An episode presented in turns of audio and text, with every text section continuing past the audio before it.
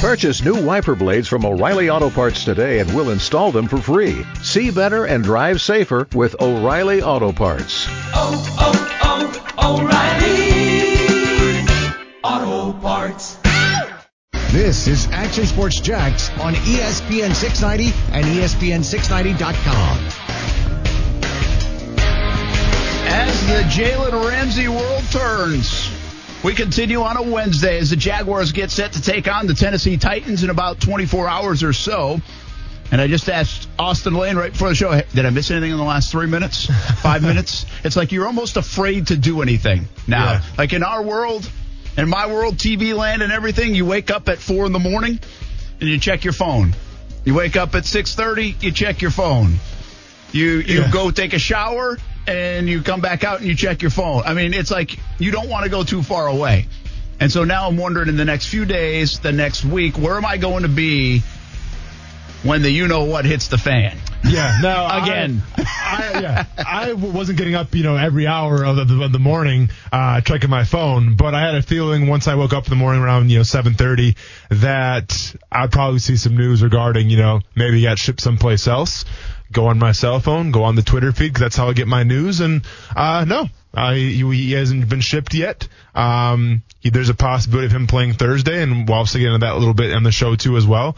But all things considered, Jalen Ramsey, despite of all the drama so far, is still a Jacksonville Jaguar. And by the way, there's a thought for me that I don't know if it's happening anytime soon. I don't think it is as I stand here now. Now I have the right to change my mind in a matter of moments, but Of course if I get new information. But I, I just don't know if anybody's sitting there dangling two number one picks or anything close. I, I think we got to be a little careful to get wrapped up in just the, the two first round picks. I shouldn't say number one, two first round picks. And I think that's a high price tag, and I think what people are trying to do, whether it's the Chiefs or the this team or the that team, is try to take advantage of the situation early on and say, hey, we'll give you a one, we'll give you a fifth round pick in 2020, and we'll get them off your hands, and we'll give them a lot of money, and you won't have to spend that kind of money, and you get them out of there, mm-hmm. and we're ready to win right now. Well, first of all, if I were the Jags, say it's the Chiefs, I, I'm just throwing there because everybody says, oh, the Chiefs might do this, they've done this before. Yeah. Well, and they're close to win the Super Bowl, makes sense on a lot of different fronts, but if I'm the Jags, I'm like, well, what the heck do I want your 29th pick overall in next year's draft for? And then the 200th pick or whatever it might be in, in next year or the year after, you know? So uh, you got to be really careful here. There's a lot of value that the Jaguars have to get for Jalen Ramsey. They have to. They're not doing their job if they don't. This isn't, to me, this isn't the Jag said, we need to trade this guy. This is a guy that came into them and said, I want to trade. And so, therefore, they're going to get what they feel is justified in return. Now, will they get exactly what they want? Maybe not. But I think that could take longer, is the moral of my story here. People think, and I saw Ian Rapoport say, hey, a lot of people think by Friday something will go down. And maybe he's right. I, I, I wouldn't eliminate it. I just have a hunch and a feeling that this is going to take longer than people think. And it might even be a matter of weeks. And in that time frame, I actually joked with somebody today. If the Jaguars win tomorrow night, and Jalen Ramsey plays well in that game, and now they're one and two, and he's still on the football team. And then they go up to Denver, they win, and they're two and two, and everybody's smiling all of a sudden in Jacksonville now. Jalen can turn on a dime. Is Jalen still want to be traded?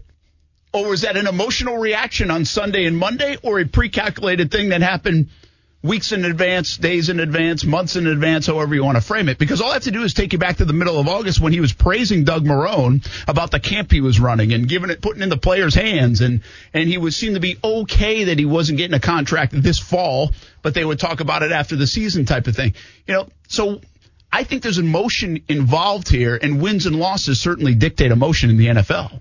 So when they asked Jalen Ramsey about Doug Marrone during training camp, what did they ask him? They asked him, what, what are your thoughts about Doug Marrone kind of easing things up, you know, with the practice of the training camp? Yeah. And Jalen Ramsey answered honestly. That's not to say Jalen Ramsey didn't have a problem with Doug Marrone during True. training camp. It That's was just true. the question was, what do you feel about this training camp this year with Doug Marrone? And he answered truthfully. So to say, is it an emotional thing where Jalen Ramsey kind of went off on the sidelines and now you know, maybe next week they they come off a win with the Titans, they go to Denver, they win, and all of a sudden Jalen's good. I I don't know if I can buy into that whole uh, belief system there, Brent, because I feel like, like I said yesterday, I feel like this has been building up and building up and building up, whether it's been a year, two years, whatever it's been. This isn't something fresh and new. All right. This isn't just something that happened on the sidelines and all of a sudden now we're here. This has been building up and building up, and the sideline incident was the final straw. So from that perspective, um, I I just don't agree with that part of it. Now with, with Jalen Ramsey, and we have to remember here too, if if I'm the if I'm Doug Marrone, if I'm Dave Caldwell, yeah, you want to get draft picks back for Jalen Ramsey, obviously, and you want to get the highest back possible. But at the same time, but at the very same time, I'm trying to win this season, Brent. If, if I'm Dave Caldwell, if I'm Doug Marrone, I'm worried about my job right now. I'm not worried about the future. I'm just trying to live for today. So with that being said, I'm trying to stall Jalen Ramsey as much as possible because when you talk about Jalen Ramsey, you know damn well when he's on the field, regardless of the stipulations, regardless of what's going on in the locker room, regardless of what's going on in that stadium, he's going to give 110%. Yeah, well, he is going to do that, and I'm not worried about that tomorrow night. I, I think he'll play, and he'll play well. Uh, and that's where I sit right now. Do you think he'll play tomorrow night? Yeah, absolutely. You do? Yeah. Now, if there's something imminent on Friday and there's a deal in the works, he can't play tomorrow night, right? You'd have to inactivate him. Uh, yeah, I mean, there's a there's a team that's ready to trade him, then absolutely. But once again, I just said, I mean, if, if I'm Dave Caldwell, if I'm Doug Marrone and my job's on the line, I can't bring in, you know, two first round draft picks this year and let them play for me. I have to wait till next year. Well, my job's on the line. I don't care about draft picks right now. I care about winning games. Yeah. And the best uh, ability to win the games is Jalen Ramsey on the field. Yeah, and they do, by the way, in my opinion, I just told somebody else this. I said the Jaguars have a responsibility in that front office, whether they think they're going to be here or not, whether their job's on the line or not. And I understand your point, and I think you are right about it. Yeah. But they do have a responsibility to do what's right for the organization. So they're not just going to, and that's down the road, whether they're here or not. I think there's kind of an unwritten rule mm-hmm. in front office people in sports to you got to do what's right for the organization in the long run uh, and prepare like you are here.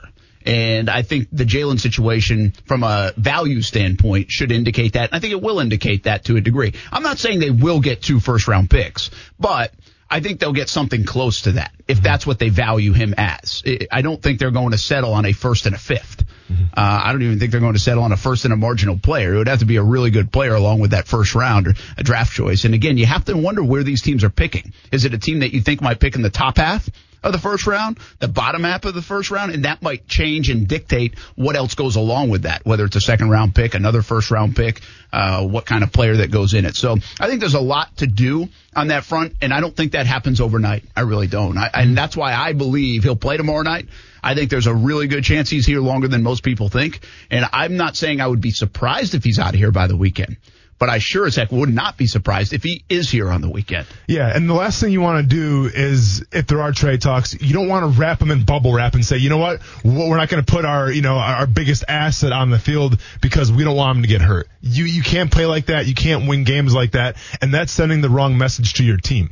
So all those things considered, you roll Jalen Ramsey. If suitors come, so be it. At the end of the day, regardless if he plays, you know, if he holds Corey Davis or whoever it is down to, you know, 20 yards, or if he maybe has an off game, let's 75 yards. That's an off game for Jalen Ramsey. That's ridiculous. That I have to say that, but that is an off game for Jalen Ramsey. Regardless of that, teams know what they're already getting with Jalen Ramsey, and they understand that they're getting probably the number one, if not number two corner in the entire NFL right now. All right. Uh, to come up on the show is a lot of Jalen Ramsey talk, but we won't just stick on Ramsey like we did yesterday for 99% of the show. we have some guests as well. Ryan O'Halloran wants to jump in on the Ramsey front.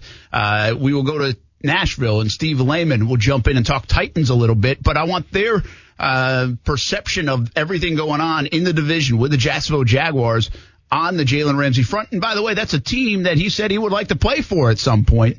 Uh, he did that in a podcast over the summer. And we also have Maurice Jones-Drew. He will join us throughout uh, at this afternoon on the show, not throughout the entire show, but around 4:30, and we'll get his thoughts on the Ramsey front and what it means for that locker room and where the Jags sit right now. And I think he'll be a great person to ask about how they handle star players in Jacksonville a little bit more on our conversation. I want to spread the wings on the Ramsey front when we do talk about them today. And there's a lot more things to get to. It's not everything we talked about yesterday. I'm not going to rehash everything. No. That's already there in the books and you can see it on Action Sports Jax on ESPN 690 podcast or you go back on the social media platforms, the digital platforms, and you can listen and watch the show. So I want to elaborate a little bit more and go somewhere else with this one of the things I think that players are starting to do that is about as childish as I believe it gets, and it shows you how the game has changed from an athlete perspective. And you also want to talk about how the game has changed from the athlete perspective. We might be able to get Lane a little fired up today. I think. Oh. At least that's what I gathered from a text. alert, I'm probably going to be fired up. Yes. We yes, might yeah. be able to get Might- him a little bit fired up. No, I, I definitely will be. Don't worry. what happened to the best tandem in the NFL at the cornerback position? AJ Bouye is either hurt or not playing well, mm-hmm. and Jalen Ramsey wants out. Blew it up, maybe in a matter of weeks, just like that. Also, I semi teased something yesterday about the NFL and wasn't able to get to it. I will today.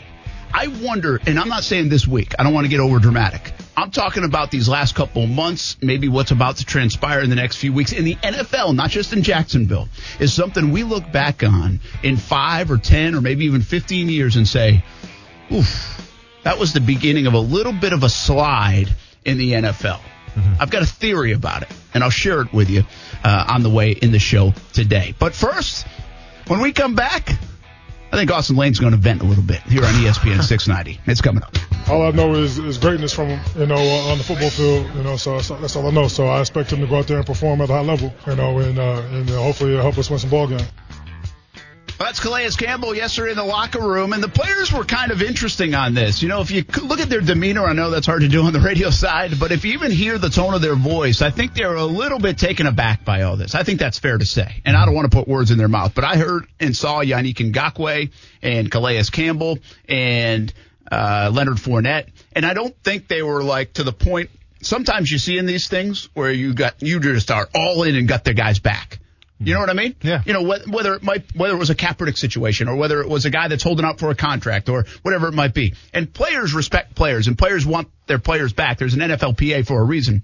And I'm not saying they didn't have Jalen Ramsey back. Please don't get that mixed up. Mm-hmm. I'm just saying they were kind of like, you could almost sense like, okay, like I get some of this, but we got a football game to be played. True, but You know- you can't say the same for Myles Jack though. Myles Jack was pretty adamant that they wanted to re-sign uh, Jalen Ramsey to a new deal. He and have him was on the team. Yeah, he was, and and even his. And that's your captain. You know, I thought it was interesting because his whole deal was kind of like spontaneous. How he went down there for the news conference.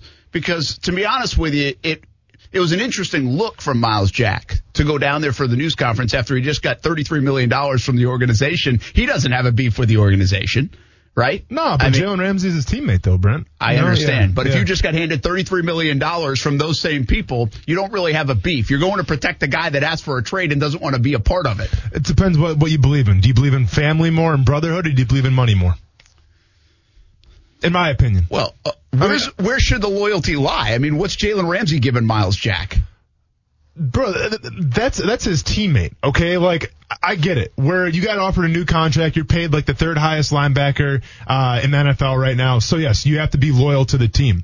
But at the same time, the guy that's writing the checks, the guy that negotiated the checks, isn't on the field with you every single day, isn't going through training camp with you every single day, isn't going through meetings with you every single day. Okay? They're not. Jalen Ramsey's with Myles Jack every single day. Jalen Ramsey's, you know, putting his body on the line with Myles Jack every single day. So from that perspective, yeah, Myles Jack has Jalen Ramsey's back, regardless of how much Myles Jack is making from the Jaguars. Yeah, and, and that goes back to, though, isn't there a little bit of part of some people in that locker room? I'm not saying Myles Jack, I'm not saying Calais Campbell. I'm not putting any words in anybody's mouth, and I'm not even labeling any of them. But don't you think there are some people that went home last night or Tuesday morning before they got in the building and may have even whispered to their wife or to their mom or dad or mm-hmm. to their, their girlfriend or maybe even another teammate and said, that guy is my teammate. I love that guy for going through everything. And now he just flipped this season on its head in the last two days, even though we all just went through this together.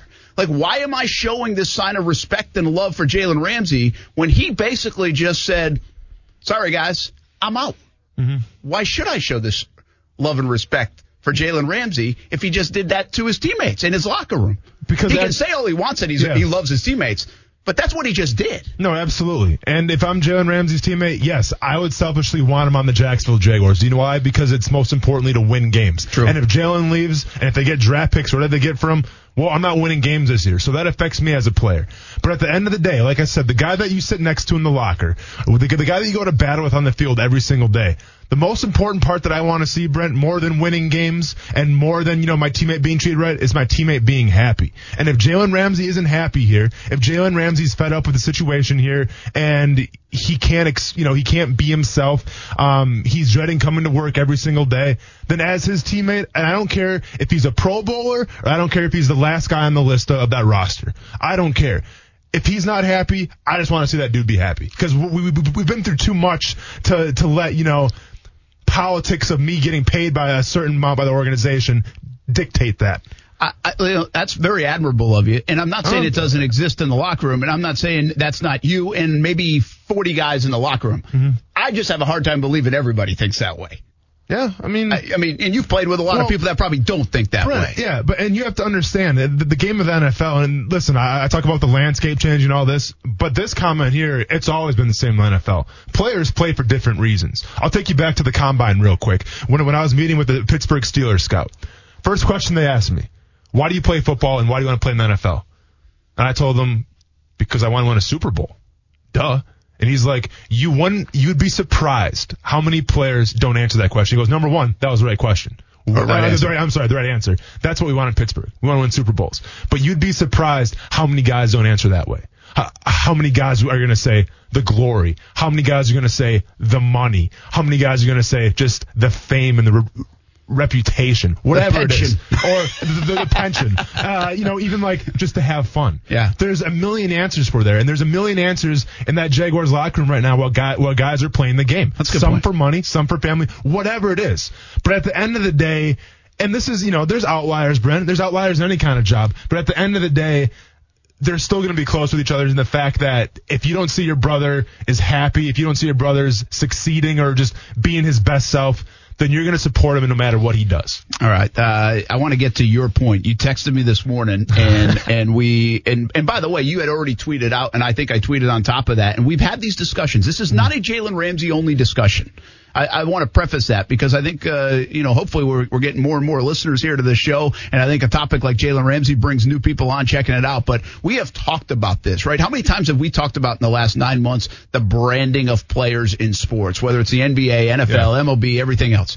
And what that is also is a changing of the way players approach things inside, I think, even a locker room or on in a franchise and how they view things. Mm-hmm. And I think there's a disconnect at, and I agree with you on this, and I don't know how much of it I agree with you, but in principle, I've heard a lot of people, what I tweeted today is I've heard a lot of people in the last day or so talk about, and they're former players. And, and not just here in Jacksonville. I'm not talking just about the Jacksonville former players. I've seen this everywhere. I've seen it everywhere about.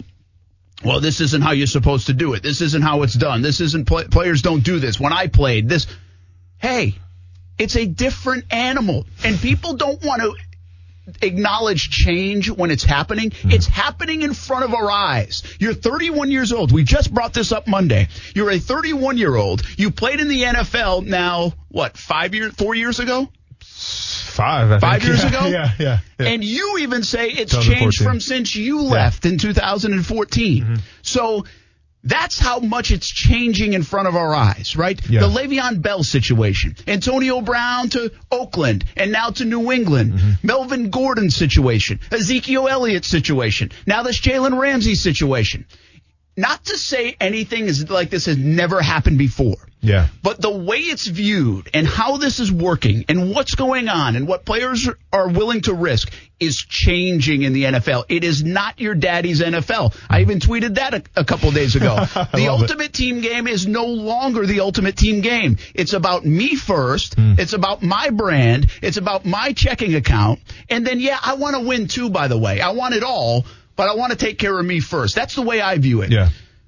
Well, The the difference in generations is your beef though at how people view of it. Go so, ahead. Yeah, so here's the thing. And before I get started here, I should probably preface this by saying a little statement here. So, Brent, you've known me for a while now. I've done the radio show for a while.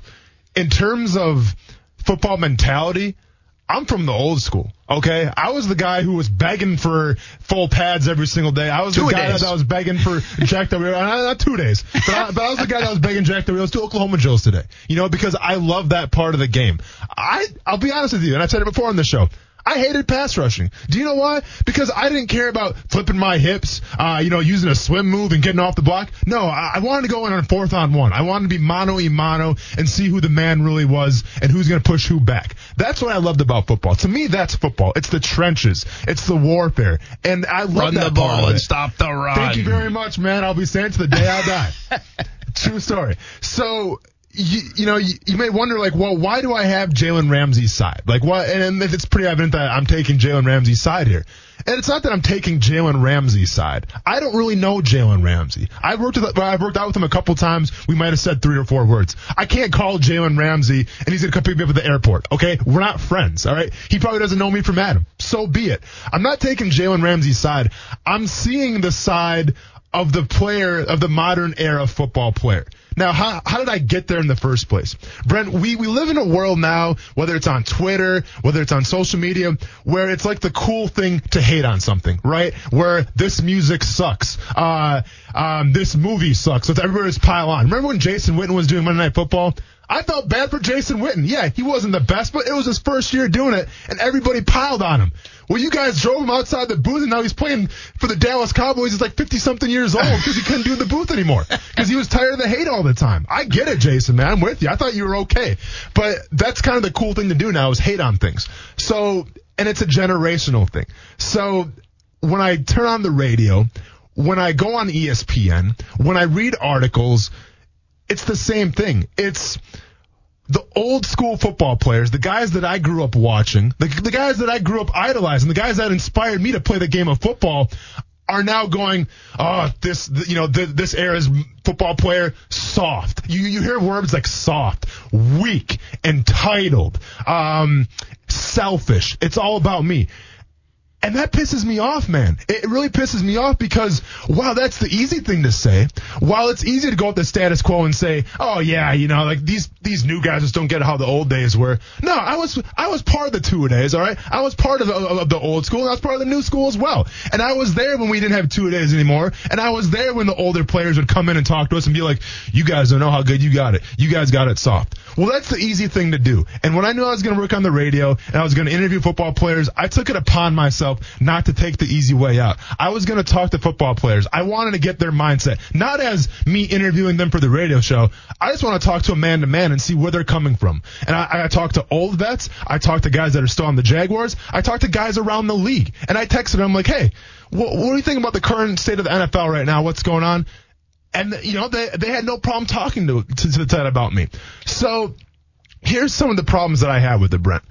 So the, the older generations, like I said, the guys that grew up watching the Jaguar, you know, that grew up watching the Jaguars now, and they're fed up with Jalen Ramsey, the ego, the entitlement, all this stuff. Well, let's go back in time real quick and let's see who I was watching as a kid who was inspiring me to play football. Back in the 90s, who was one of the biggest teams in the 90s? Who was America's team? The Dallas, Dallas Cowboys. Cowboys. Yep. The Dallas Cowboys had a slew of guys that got arrested, a slew of guys that got caught in a prostitution sting, and a slew of guys that got caught doing drugs. All while being one of the best teams in the NFL. All while that best team in the NFL was shoved down my throat in Wisconsin every single week because they were quote unquote America's team. Sure, Green Bay played at noon, but then after that, it was the Dallas Cowboys. Check the Dallas Cowboys out. Brent, I didn't know what cocaine was until I heard it mentioned in a, in a news article about a Dallas Cowboy player getting caught with cocaine. And I turned to somebody, I'm like, what's cocaine? You know, I'm like, I'm in, I'm in grade school. What's cocaine? And then I got explained to me. You know, like, that's who I was watching as a kid. And let's talk about some more stuff then. So I get what you're saying. Maybe Austin, you know what? Well, yeah, that, that's true, but that's not the on the field behavior, right? That's off the field type of behavior. There's a difference there. What about the locker room distraction, things like that? Oh, cool. Check this out. So I grew up a Green Bay Packer fan. All right. And in the 90s, it was a special time to be a Packers fan. You had Brett Favre playing in his prime. You had a team that went to the Super Bowl a couple times. And if you were a kid in that time, you were a Packers fan. Well, what was the story every single year about Brett Favre? He didn't want to go to training camp. He felt like he didn't need training camp, so he sat out the entire preseason and then showed up week one. And th- that is what it was. And you want to talk about selfish and entitlement? Those words who are, uh, you know, who are around Jalen Ramsey right now, who could be a Hall of Famer one day. You, you never hear the word selfish when you talk about Brett Favre. You, you never hear the word entitled. We talk about Brett Favre. You hear about the gunslinger. You hear about the winner. You hear about the team first kind of guy. Well, that team first kind of guy and Brett Favre, he sat out one year and he threatened to sit out the entire season because he didn't feel that Javon Walker, one of his wide receivers, deserved a new contract. And Brett Favre went to management and said, if you guys are going to let Javon Walker sit out, then guess what? I'm going to sit out too. Is that a leader? And, and that, that's a quarterback. This isn't a corner we're talking about. This is the face of your franchise. This is Brett freaking Favre for crying out loud. And Brett Favre did that. But nobody said, oh, Brett Favre's being selfish. It's like, Brett Favre's being the team guy. Mm-hmm. You know, but Brett Favre's doing his best for the franchise. But then when Jalen Ramsey threatens that, you know, a trade or when any other player you want to talk about, whatever it is, when they do that, then all of a sudden it's like, oh, he's selfish. He, listen, we've, this has been going on for such a long time now, Brent. Whether it was the 90s, even the 80s, whether it was the 2000s, pick your time period. The difference is now is that with social media and the way that we cover sports, people are more susceptible to it. People um, can embrace it a lot more now, and people can get the different angles from different teams. Back in the day when I was in Wisconsin, I was in a bubble. All I knew was the Green Bay Packers. Didn't know what was going on in Jacksonville. I knew Jacksonville came to Stevens Point. I saw that training camp. That was cool. But I know anything about the Jacksonville Jaguars. Nowadays, you go on Twitter, you click and see what the first thing. Jalen Ramsey's requesting a trade. And that's kind of the difference now between the old school and the new school. The things haven't changed. The, I mean, if, if you feel more comfortable raising your kids back then, when drugs were prevalent, when prostitution stings, when players are getting caught, when the Minnesota Vikings, when I was in high school, had a big yacht party and they got busted with that, like, I don't want to have to explain my son that stuff. You know what I'm saying? And guess what? I've had conversations with some of those Viking players that were on that yacht. I'm not going to tell what happened. I mean, it's it's documented what happened in that yacht thing, but it's worse than you can imagine. There's more than that documentation with that yacht party in Minnesota. It's a horrible, horrible, horrible kind of thing. But those things have always been going on. So you can't be an old school guy, sit on your high horse and tell me, oh, the, the, kids these days, they just don't know how good we, you know, how hard it was back then. Oh, really? Because we learned from watching you. And now we're here. So whose fault is it really? It's a very good point. You bring up good examples, and I can't deny that there yeah. are examples of that. I do feel like, and, and I think the preface the way I did is that the the athlete has changed in the sense of not falling in line as much. Mm-hmm. Uh, and maybe I'll, maybe you could give me some example, maybe like some of those examples you gave kind of dispute that, uh, dispute that. But I do think because of the dollars more so than anything else. Like, see, that's my hangup is there's a backbone of you have money in the bank. Look at all the guys doing it. Antonio Brown, yep. Le'Veon Bell. Mm-hmm. I don't know what their bank account said, but it was pretty good. Mm-hmm. Uh, Jalen Ramsey. He's, after the year, he had made $27 million in the NFL. Ezekiel Elliott. He, he still had two years left on his deal, but he, I mean, yeah. is he doing like ads all over the place and he's already made good amount of money being a top five pick? So my point is, if you take us back 20 years ago, even first round picks, top five picks, didn't have $27 million at the end of their first contract. Most of them didn't. I don't know what the dollars were relative to, but that was 20 years ago, and it wasn't that chunk of change. So I think that's really changed the the the not only the motivation, but maybe the brashness it takes to do this stuff. Yeah. And say, I'm sitting out a year. Melvin Gordon, I'm sitting out for as long as I need to sit out to try to get my way, and I'm willing to do it. Antonio Brown to say, I'm not doing anything until you get me out of here. Jalen Ramsey, at least he's not doing that. He just has requested to go somewhere. Uh, Ezekiel Elliott to not come back until he got tired of Cabo and Jerry Jones gave him a call. yeah. You know, yeah. so I just, it's not like it's unprecedented. Mm-hmm. I think we're getting to a point where it's going to be more prevalent. Yeah. You know, and I think that also is a disconnect with the other generation. Say, you're not supposed to do it that way. Mm-hmm. It's not supposed to be done that way. And they I, it, it's changing before our eyes in the sense there's so many big bucks and people have seen what the NBA has done. The NBA is the training ground for this. They've seen what happened this offseason. Yeah. Is there a GM in the NBA?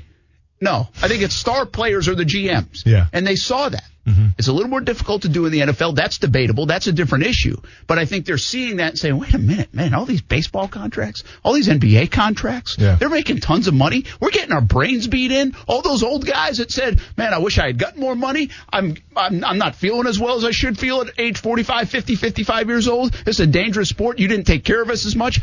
And now we're trying to take care of ourselves and now you're hammering us for it. Yeah.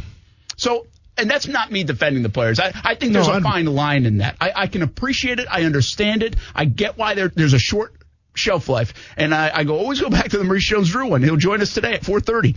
But I always go back and say I understood what he was trying to do. He knew he had a short shelf life. He had to try to get as much money as possible, and he had a little bit of leverage left in him to try to do it. He tried it. It didn't Yeah. work out for him, but he tried it. So I understand what the player does. I think sometimes the tact they go about. See, like the Jalen Ramsey problem I have is why are we doing this in week two?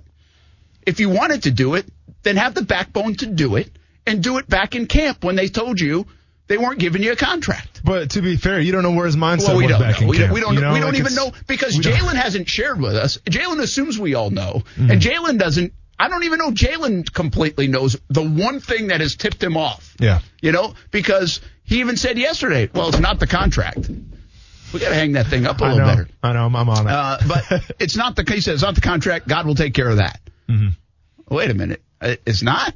Then what is it? You know, Yeah. it's, oh, it's Doug Marrone. Okay. So either way, it's the timing, it's the place. I think there's a line for it. Um, but I can't disagree with you that that yes, it has been going on for a long time. Yeah. I think it's a different animal now because of the branding and and whether it's selfishness or not, it's more player empowerment is what I call it. Yeah. And then we can debate whether that's good or bad for certain sports. It's worked out okay to this point in the NFL, NBA. I'm not sure it's a good thing for the NFL. I, I hear what you're saying. I'm just, I'm kind of exhausted, Brent, and I'm sick and tired of just hearing this whole narrative of where the entitlement and the players are soft and they're spoiled because you, why? Because they believe in themselves and they want more money to make for their family. Well, I think Like, we're all jealous of that in a way too. Like in real yeah. world, right? In real world, Yeah. we can't do that. Yeah. I mean, I might have a decent paycheck, but I can't do that. I can't tell the bosses today that I'm going to not show up today because I want more money. Yeah. I can't. I can't do that for my family. I can't do that. I need the paycheck. Mm-hmm. Yeah. And so I think there's a lot of people that live day to day that are like, are you kidding? You're making the millions. We all wish we were making millions. You have all this talent. We all wish you had this talent. And I couldn't do that in my job. Mm-hmm. That's where the disconnect. We cannot relate. I love when people But- try to say it's to my. It's just like my job. No, it's not like your job. It's Yeah. nothing like your job, really. But this is where I'm frustrated, Brent. This is where I'm frustrated when I turn on e- ESPN and, and I see my peers or guys I grew up watching talking bad about the players because they do know. Yeah, they they, do. they, they do understand how it is, and But they fell in line back when they played. they fell in line back. They had a play- respect for Tom Coughlin. Well, and, uh, and they have- I'm not saying and Doug Marrone and their coaching staff. Well, and I'm not saying it's just that. I mean, I'm saying I'm talking about players on, on, on a scale, and I'm talking about in the in the mid '90s, in the early '90s. If Twitter would have been invented around then, and we're talking about the Dallas Cowboys of those years, or other scandals that went on during those times, players would uh, it, it would be ugly. It's all I'm going to say. It would be ugly, but ugly. I think it's also too easy to say it's just social media. I don't think it's just social media. I do think it's dollars because back in the day when Emmitt Smith played and Troy Aikman played, they made a lot of money, uh, but they didn't make that much more money than say the head coach or the people in the front office. And Jerry Jones was still making more money than any of them. Now that's Still still the case, right? Yeah, that's still the case. there, That, that yeah. doesn't change. But what has changed, Austin, is the fact that Jalen Ramsey making a ton more money than Doug Marrone yeah. a ton more But- money than Dave Caldwell and and and and uh, Tom Coughlin and all those guys. And it's not just a Jalen thing. I'm saying players that are doing this kind of stuff are making so much more money that they are more powerful. Because the NFL is making more money though. oh, It's a- I'm not it's a saying it's a, bad thing they're making more money. Yeah, it's a I think it's a, it's. Mm-hmm. a seismic shift though when you're you become the more powerful figure. Yeah. Because well, you're the more valued Yeah. figure from a dollar's perspective. Mm-hmm. Right? Yeah. I mean, that's the way it is. I mean, it, they are making a lot more money than they used to make. So I think that's why we've seen the shift. But we've also seen the tension on branding, and we've also seen, I think, this is a big agent push. Yeah. The agents are behind a lot of this. The agents are directing them, not all the time, but I think directing players be like, you know, you could do this and it will work out for you. Mm-hmm. Right? No, for sure. And uh, it's just, to me, it's just a cul- it, it, it's a culture thing, Brent. You know, it's and we we do it with music, we do it with everything, and sports is just a part of it too. And I understand that's how the landscape is. I just don't agree with it. Yeah, it's mean- not going to. I, I but it's not going to change. I think people have to recognize that today's NFL is, although you bring up examples that have similarities, is still different than Well, and these are 15 just- years ago. These are just examples that I know from Green Bay being a Packers fan as a kid. I mean, I'm sure they're everywhere. I just yeah. I, I just talk about what I know, and Yeah. uh, I know what happened in Green Bay. Well, sometimes I do throw the word selfish out there, and I do, and I said that yesterday. I think I'm conflicted on Jalen because I can. I respect the the power that he's in. Mm-hmm. I respect the the power play that he can have because he has value, right? I talked about his branding and everything else. I also respect that he's a heck of a football player, which gives you power because you're you do something that very few people can do. Not only play football, but play it at an elite level, and maybe nobody does it better than you at your position. Mm-hmm. So that you're a position of power but there is the selfishness about it in a team sport about doing the time the timing in which you did it and how you did it and that is crystal clear and there's no denying that he is selfish in that regard And, and it was a distraction, whether he wanted to be or not. That was a distraction, and that hurts your team. Correct, absolutely. But when we're talking about selfishness and the distractions and things like that, Brent, yeah, if you're uh, one of his teammates. You may get asked a question about it in the locker room, right? You you may have to answer for that, and you shouldn't have to do that. But at the end of the day, when you're on the field, if, it, if it's Thursday night tomorrow and you're playing the Tennessee Titans, when those players take the field, they're not going to worry about Jalen Ramsey's selfishness. Yeah, yeah. They're, they're, not going to worry about Jalen Ramsey's entitlement or his distractions. All they care about is, hey, Jalen, you, you, you take either Corey Davis or AJ Brown, whoever you got, lock him down, and let's go in a football game. And then, and then that's football. Hate to tell you. there is one soft part of today's player and i'm going to bring it up Uh-oh. they are soft in this regard i'm going to throw it right back at You're you gonna have a heart attack. they are soft I'm going to have a heart regard attack today, Brent. it is unbelievable how soft they are in this regard I'm sweating. and i'm going to talk about it next Bring it on E on. espn 690 Uh, you, you know, he's he's on our football team. So uh, status quo, moving ahead. He was out in walkthroughs and meetings today, taking notes, and uh, you know he, he's a competitor. So if, if he's in our building and all that kind of stuff, we anticipate he's going to play and he's going to play well. You know, that's just who Jalen is. In my opinion, I hope so. Yeah, yeah, I'd like to see him on the grass. I always like when defense coordinator Todd Wash says, I'd "Like to see him on the grass, on the grass." um, anyway, that was Todd Wash, who you know, there's there's reason to think that there's a big reason why there's a disconnect right now is because of Todd Wash's scheme and how they're using him. I mean, that's that's one of the reasonings. Although nothing's defined, and I, I do want to talk about that a little bit later on. What is the actual reason? And there's a part of me that says, and I think I said this at the top of the show, if the Jags win tomorrow night and Jalen plays well and they can't trade him and the Jags win the next week in Denver and they're two and two and, and Minshew mania and magic is going crazy a little bit and, and Jalen has a couple of picks now. Mm-hmm. Why do I feel like Jalen Ramsey could uh, easily change his tune? Because I think this was a bit of an emotional play at coming off the weekend. I believe that if they had won that game on a two point conversion, Jalen Ramsey and Doug Marrone would have hugged at the end of that game. Because that's what winning and losing does in the NFL. That's my point here. Mm-hmm. Now, Jalen might stick to his guns on this and just say, hey, I'm out. I want out. Get me out. And let's find a way to do it. Even though if it might take some time, I'm going to play until, you know, and he said that. And, and I believe that by him, that he will play hard while he's here. But I just feel like we could be dancing a little bit. Now, the danger in that is every time you go on a two game losing streak or something goes wrong, oh, I want to trade again. And that's what we don't know about this whole situation. Like how how much has this come up in the past? Mm-hmm. We don't know Well- that. We don't know if Jalen Ramsey's asked for a trade in the in the past. This is the first time it's gotten out. Yeah. And you have to ask the question as well, where say he does stay for whatever reason, maybe he did overblow things a little bit on the sideline and he wants to stay. I'm not saying I agree with that perspective, but let's just say that is the perspective. Well, who's to say that he's going to want to be here next year if the same front office is intact? Because I think obviously we think the front office Yeah. is definitely a problem, at least the fact that Jalen Ramsey, Doug Marrone haven't been communicating at all. A problem for Ramsey. A p- problem for Ramsey, Well, correct. some people Yeah. think it's a problem in general. I just yeah. wanted to clarify what you No, were saying. yeah, yeah, uh, yeah, yeah. Anyway, uh, Stuart Weber's down there at Jags headquarters. Uh, the, the availability keeps getting later and later. We got a radio show to do, people. So I can't be down there, and I hate that. Um, but this is what happened today with Doug Marrone. Uh, and we'll hear from Doug Marrone on the show a little bit later. Stuart's bringing that back, and we'll have it for you. But Cam Robinson will start at left tackle, AJ guard, uh, AJ Cann at right guard. So that means Will Richardson is out for this game. Uh, must not have played well enough, or Cam Robinson can't lose his job to injury, one of the two, and they now feel like a couple of practice days he's ready.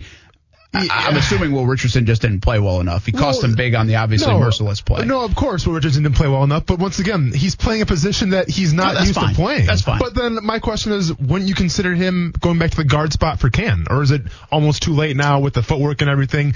He's accustomed to playing left tackle. And I don't think games. so. I think so this I is. just don't. I think maybe maybe Cann played okay last week. Yeah. Did I you guess- think? Did you notice anything? you know what? I, I wasn't. He, he wasn't the issue, right? Uh, Yeah. I, I- wasn't seeing him pop up on the screen. So yeah, Yeah, I didn't see anything you- You're absolutely right there. He You're might have earned right. his spot for this week, and that could That's be a- ever changing. You Yeah. know, Mhm. uh, from that standpoint, Jalen Ramsey will play uh, in the football game. Will start, and Mm-hmm. Doug Marrone says that they had a conversation.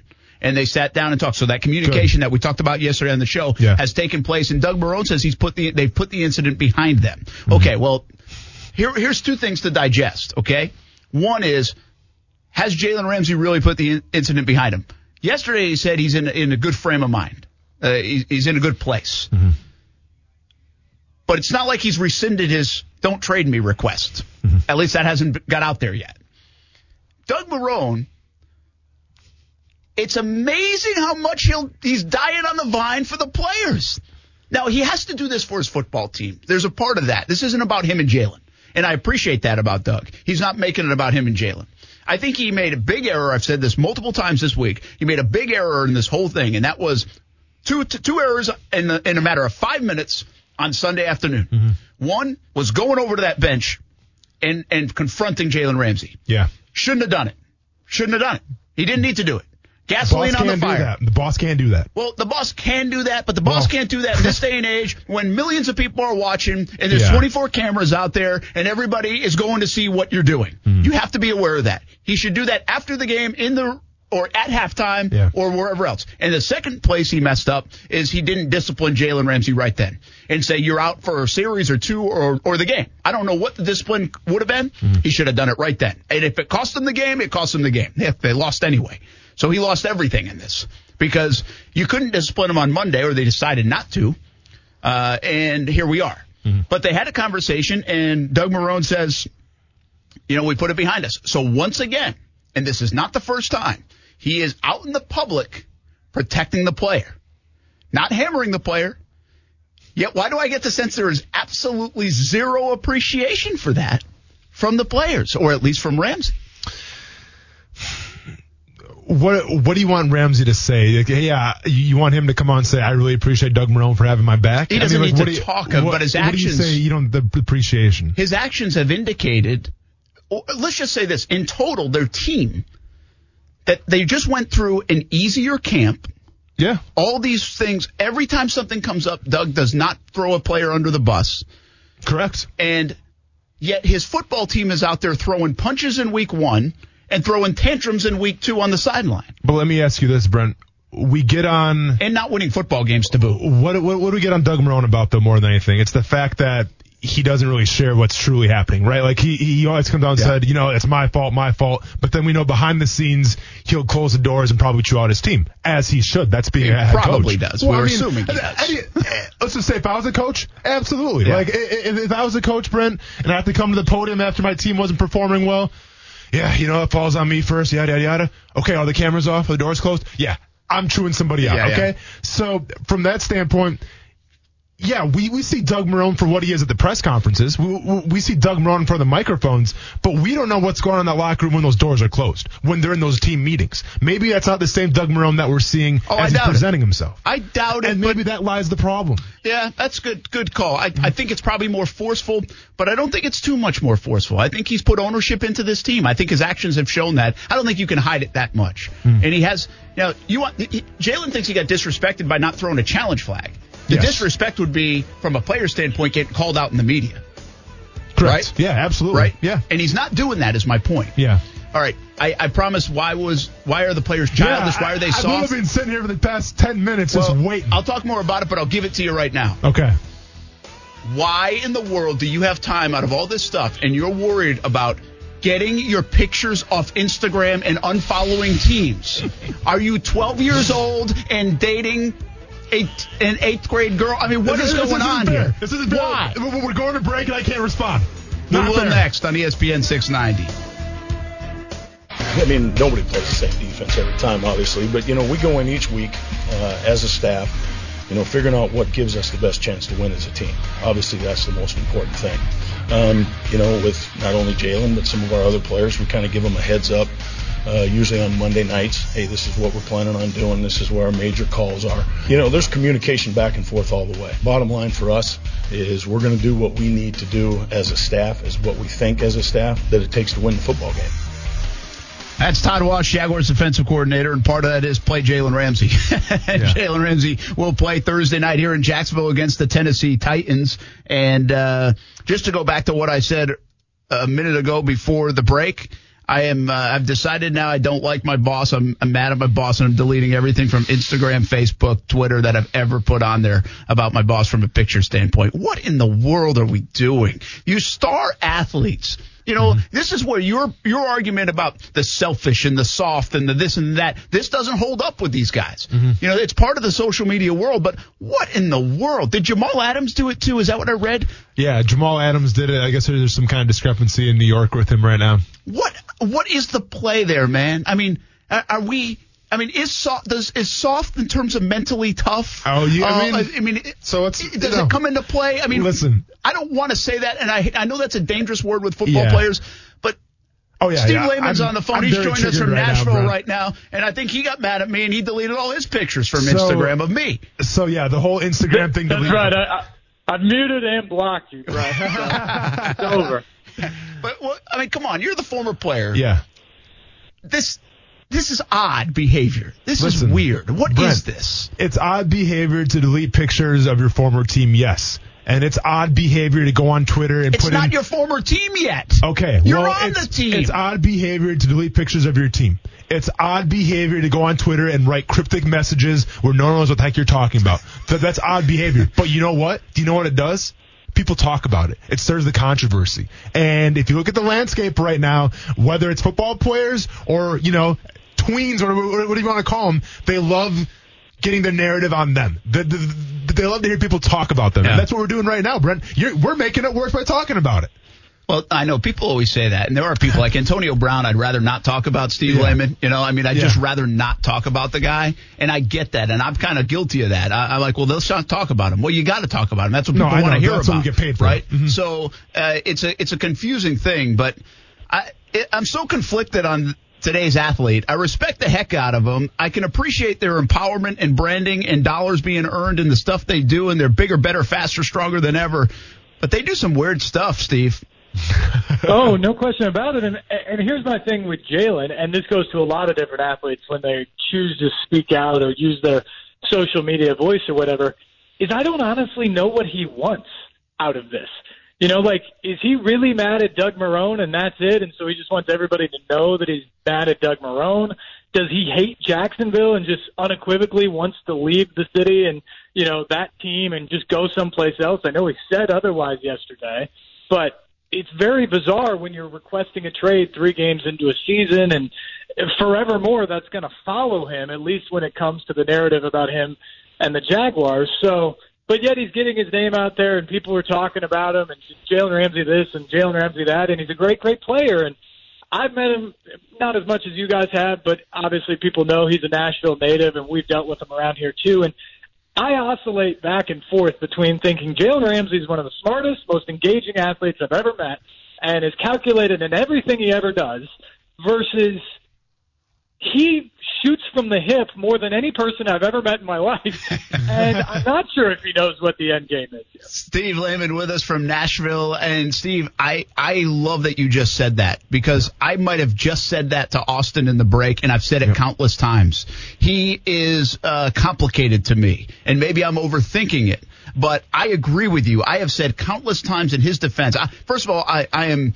I think people know I'm a fan of Jalen Ramsey. Like I, I, we don't see football players around here very often like Jalen Ramsey, and I appreciate that. And I don't mind even some of the stuff that goes on with it. That's fine. That's star athletes these days. That's okay. That's kind of fun to cover it. We get to talk about it.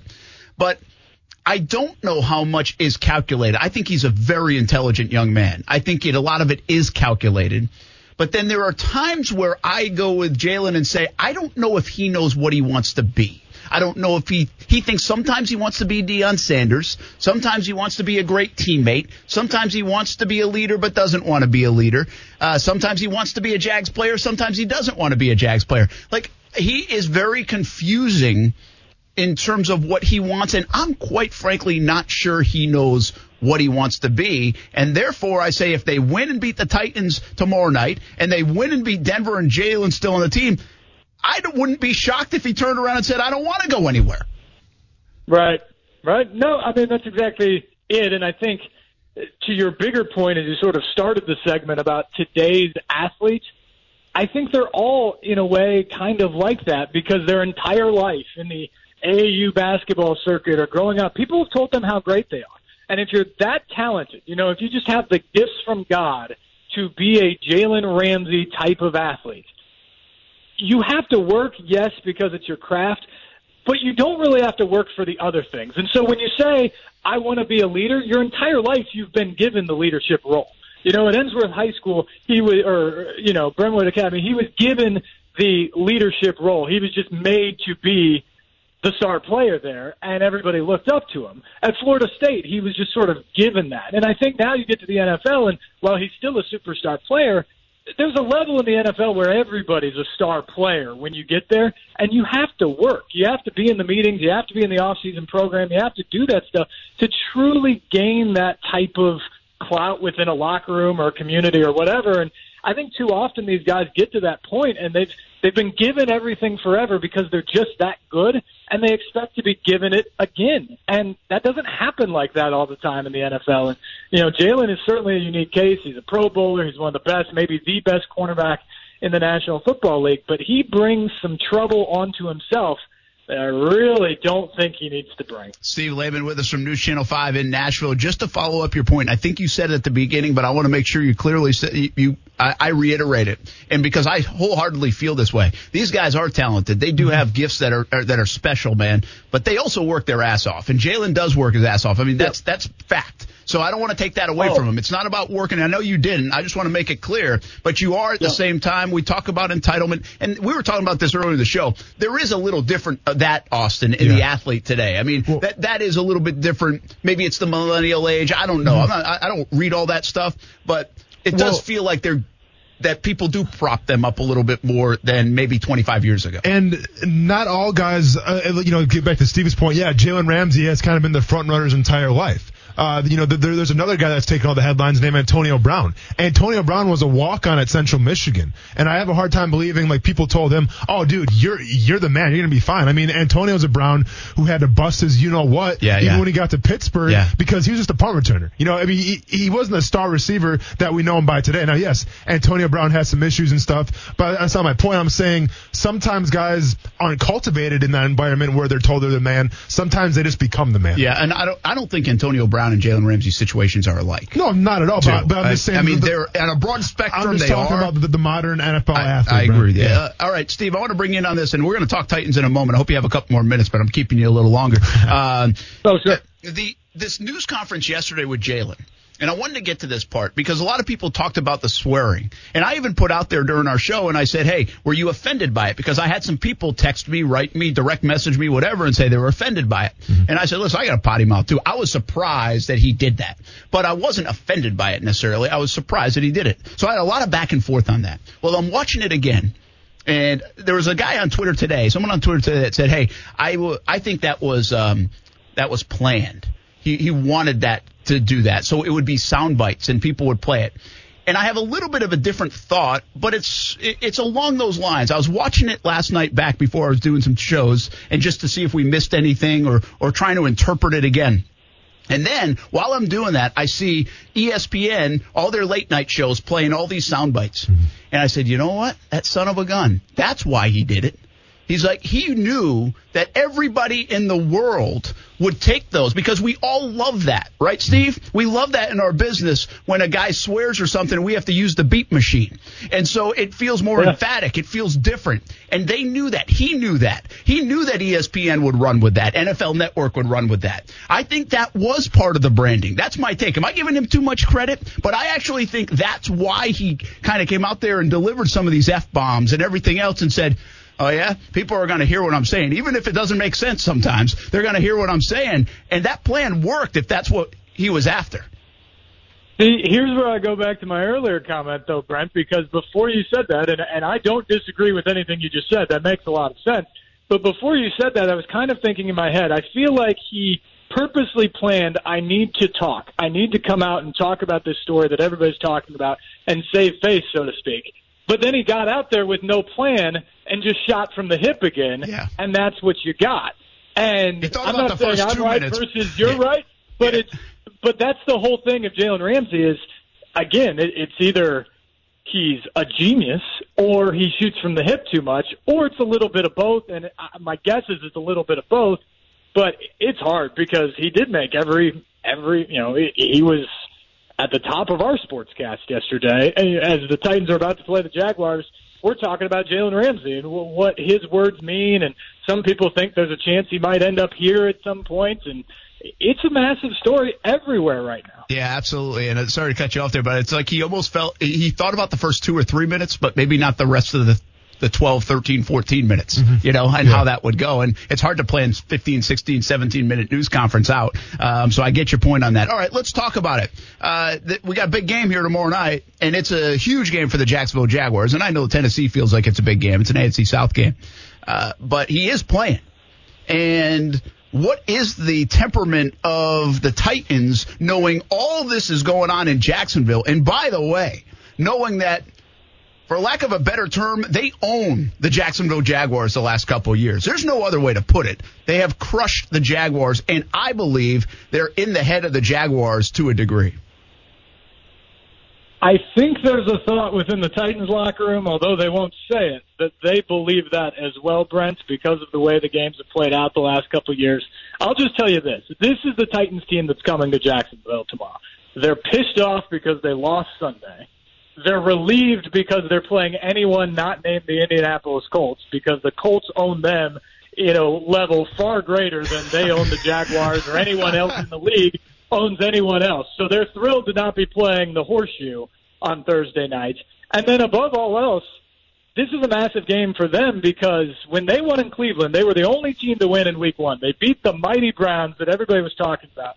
And then they looked at these two games in the span of four days within the division, and people were saying, "You beat the Colts at home, you have a chance to go to Jacksonville and start three and zero, two in the division." The AFC South would have one win. That's not complete control, but that is certainly the driver to a division title.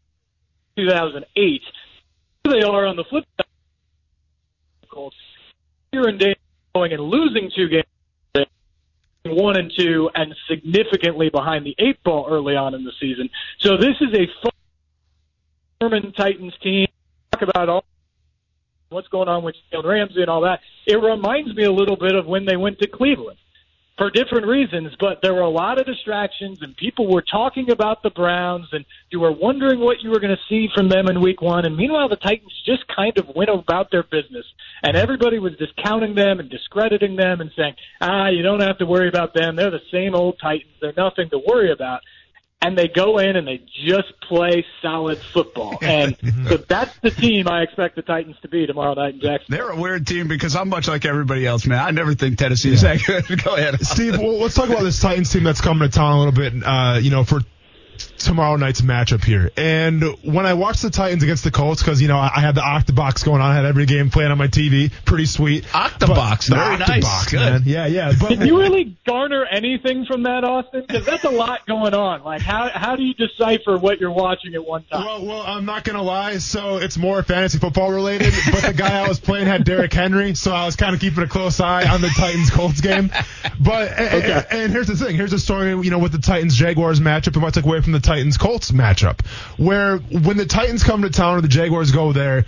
It's the same story every single year. And when the Jaguars lose, because they've done a lot of that to the Titans lately, it, it, it, it you almost lose twice because number one, you lose the football game, but number two, it's a physical, a hard fought game that's won and lost in the trenches. So it's you know it's it's almost like a boxing fight where you get knocked out twice because man, you know like, w- w- we just got beat with physicality. It wasn't like they're more talented. It's just almost like they wanted it more. Well, I saw a Tennessee Titans team take on the Colts, and I saw a little more pass passing than I anticipated. I I, I saw a little more, uh, you know, of Derrick Henry maybe not getting as many touches as we're, used, we're accustomed to seeing. Out of the him get. backfield a little bit. Out of the backfield, yeah. So my question to you is, when Tennessee comes to Jacksonville tomorrow. Are we going to see kind of this newer school Tennessee Titans offense where, yeah, they, they may pound the rock a little bit, but we could see the pass game as well? Or are we seeing the old school Jaguars Titans matchup where it's 13 won or to lost 10. in the trenches? Yes. Uh, Austin, I think you bring up good. I'll say the Titans offense right now is much a work in progress. For the fifth straight season, they have a new player, Arthur Smith, and in week one in Cleveland, he looked genius. Last week when they put up points against the Colts, looked like a moron. Yeah. We're still trying to figure out what he's going week in and week out with this team. I will say this: Indianapolis put nine in at points to slow down Derrick Henry. A big reason why he only course of the game is yards, but only had 15 carries. But when that happens, your quarterback has to make plays. He has to make plays on the the football. Mariota didn't. So, your question, try to. They are trying going to exactly what you because I think is these two teams are mirrors of each other. They both want to run the football and they defense in Hey, Steve, take a step to your. Take, sorry to interrupt. Take a step to your left. We keep losing you. Either that or you're swearing a lot and we're beeping you out. Oh, sorry about of each other, and they both that physical take it. To, the Titans are going to trying to that game just like they have the last couple of years. And the is whether they All right, yeah, I think we lost uh, Steve there. Uh, he was talking obviously. He said mirror Yeah. images of the team, and it's probably Yeah. right on that front. Yeah. Um, I tried to keep him going as long as I could. No, I tried to sure. just hanging on to that. I Yeah. think he was about Well, to get it. anytime you talk about the trenches, Brent, you know I get excited, man. I'm I talking know. about you know stopping the run and You running know, the football. You know what's funny excited. is I envision Steve right now, uh, Steve uh, from News Channel Five in, in uh, Nashville. He's probably like in his sports office, and in our sports office, it's a dungeon. really, There's like no cell reception. yeah. So I'm picturing that's probably like if I was calling in to his show, Yeah. like that could certainly happen. Either that or he was on a battery operated phone and like Duracell was going out. Well, I thought my headphones were going out. I'm like, is anybody else hearing this? Or- it sound to seem like Oh, that? yeah, like yeah, my headphones are going out? Yeah, I kept checking them. But no, but, but I think But I get the what- picture of what he said. I could Yeah. piece it all together, and uh, we appreciate uh, Steve Layman coming on. We'll talk more about it on the other side. And Maurice Jones-Drew joins us in just a few minutes as well. We got to take a quick break. We're late to the break. Uh, Action Sports Jax on E ESPN 690 rolls on. Thanks for hanging with us. You know, I think, man, we're hungry every week. You know, if last week there was something we thought we could do better to win, you know, we would have done it. So, you know, we're we're we're attacking it just like we have been. Um, but there, that sense of urgency is definitely there. Well, Minshew has that QB speak down, that's for sure. Yeah. Yep. I mean, Hit all the hot topics there. hit all the cliches. Yep. Hit them all. That's that's a bingo right there. Yeah, that's the way to handle it, man. Uh, that's the one thing I do think gets lost this week. I don't know if it's beneficial or not, but in with all the Ramsey stuff going on, and you talk about distractions, does it help a guy like Minshew that's kind of isolated in his own little world and nobody's really bugging him and bothering him because everybody's you know, talking about Ramsey and he's taking all the attention weight, or does it hurt because he's got to lead a football team in his second NFL start and now on a short week against a divisional opponent, he's got to try to get ready and all this stuff's going on around him uh, because maybe the coaches and, and people in the building and everybody else are distracted. I don't know. Well, the most important part you said is not necessarily that fact. It's the short week, like you brought up. Yeah. The, the, the fact that this is a short week helps the entire team because instead of getting asked about what do you think about Jalen Ramsey leaving now, what do you think about Jalen Ramsey leaving now? Well, it's Wednesday and we we, play the Titans tomorrow, so we don't have time to dwell on that a little bit as players, um, as a team. So I think from that perspective, on the offense and the defense, it helps having that short turnaround. What a dynamic we have with Jalen Ramsey and all this going on. And then we have Minshew Mania, Minshew Magic, and Jock. Strap. Oh, yeah. Something. Like, the jockstrap workout. what is. I was gonna have this on my ball and fallen segment, but yeah. Bowling and falling would be appropriate right yeah, now. yeah, yeah. For so uh, many. Never mind. I mean, the story was there. here I didn't say it. That was John Bachman. the story Thought the here same thing though, John. I was right there with you. is that he did this in Washington where he used to stretch in the locker room in just a ah. jock strap. Which by the way could maybe be uncomfortable. Yeah. But And- he's brought it. Apparently, Leonard Fournette says he's brought it to Jacksonville, uh, which And- means you talk about being comfortable in your own skin. Yeah. being a rookie in Yeah. an NFL locker room and stretching in Yeah. a jockstrap. And to be fair, like wh- wh- wh- when I, when I heard, okay, so if you were to tell me that a player back in college would stretch out just in his jockstrap and, and whatever in the training room, oh, he's definitely an offensive lineman. Like that, that's a that's an offensive lineman thing, you know. Uh, no offense, to offensive lineman, but y'all some grimy guys. You know, what I mean, every offensive lineman I played with, whether it's high school, college, or you know, in the pros. There's some grimy dudes there. Yeah. I wouldn't think the leader of my team, the quarterback, the general of my team, would be doing that. But um, This I guess is why I say he's like Brett Favre, man. This is classic. This is so. How can you not love this? I mean, if it weren't for the Ramsey thing, this would be just outstanding. This would be the talk. It is the talk of the town, as you mentioned, kind of as a sidebar. But Yeah. I mean, th- this is fantastic stuff. And if I could continue on the Sunshine Rainbow Club for a minute, I was looking at the schedule. You guys probably already talked about this, but. I, I took a minute during the afternoon meeting today. Don't tell the bosses. but I looked at the schedule A lot going on. and I said, and I said, look at the schedule. The after all we've been through, if we could sneak away a win tomorrow, and project a loss against the Drew Brees less New Orleans Saints, which is a you know maybe a 50-50 proposition. We could, even with a loss there, we could very realistically, looking at who we play, be five and three at the halfway mark. Five and three Well, at the halfway I- mark. I That's looked- with a loss against New Orleans. I looked closely at the first six games, and I thought three and three in the start of the season is something that would be fine. Uh, now, I think you're right in terms of the um, perspective of. Well, the Titans, you get them on Thursday night. If you can win this game, next week Denver doesn't look very good, and Carolina's got problems with Cam Newton, and Drew Brees isn't going to play against for the Saints. then you get the Jets. so that's and then yeah, the Jets in Cincinnati. yes, the after Jets that. and Cincinnati. and so I mean, if you I- Well, yeah, well, listen, here's the deal. John. You're absolutely right. Listen, man. I am I am the owner and president and founder of I the know you Sunshine are. and Rainbows I know you are.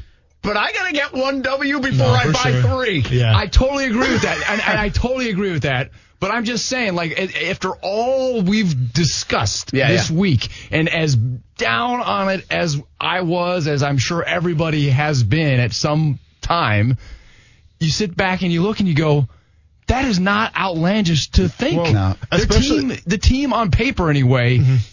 Is very is good enough to do that Imagine very easily. Well, and then the, the stars are aligning, right? I mean, you talk about Drew Brees being out. That's Uh, right. Cam Newton, we don't know where he's at right now. He he may be out. We don't know what's will going the to. Jets have a quarterback. Well, that's the thing. Sam Darnold's got mono. Like we all had that girl in grade school that had mono. She was out for like a year. Like you just didn't see her for a year.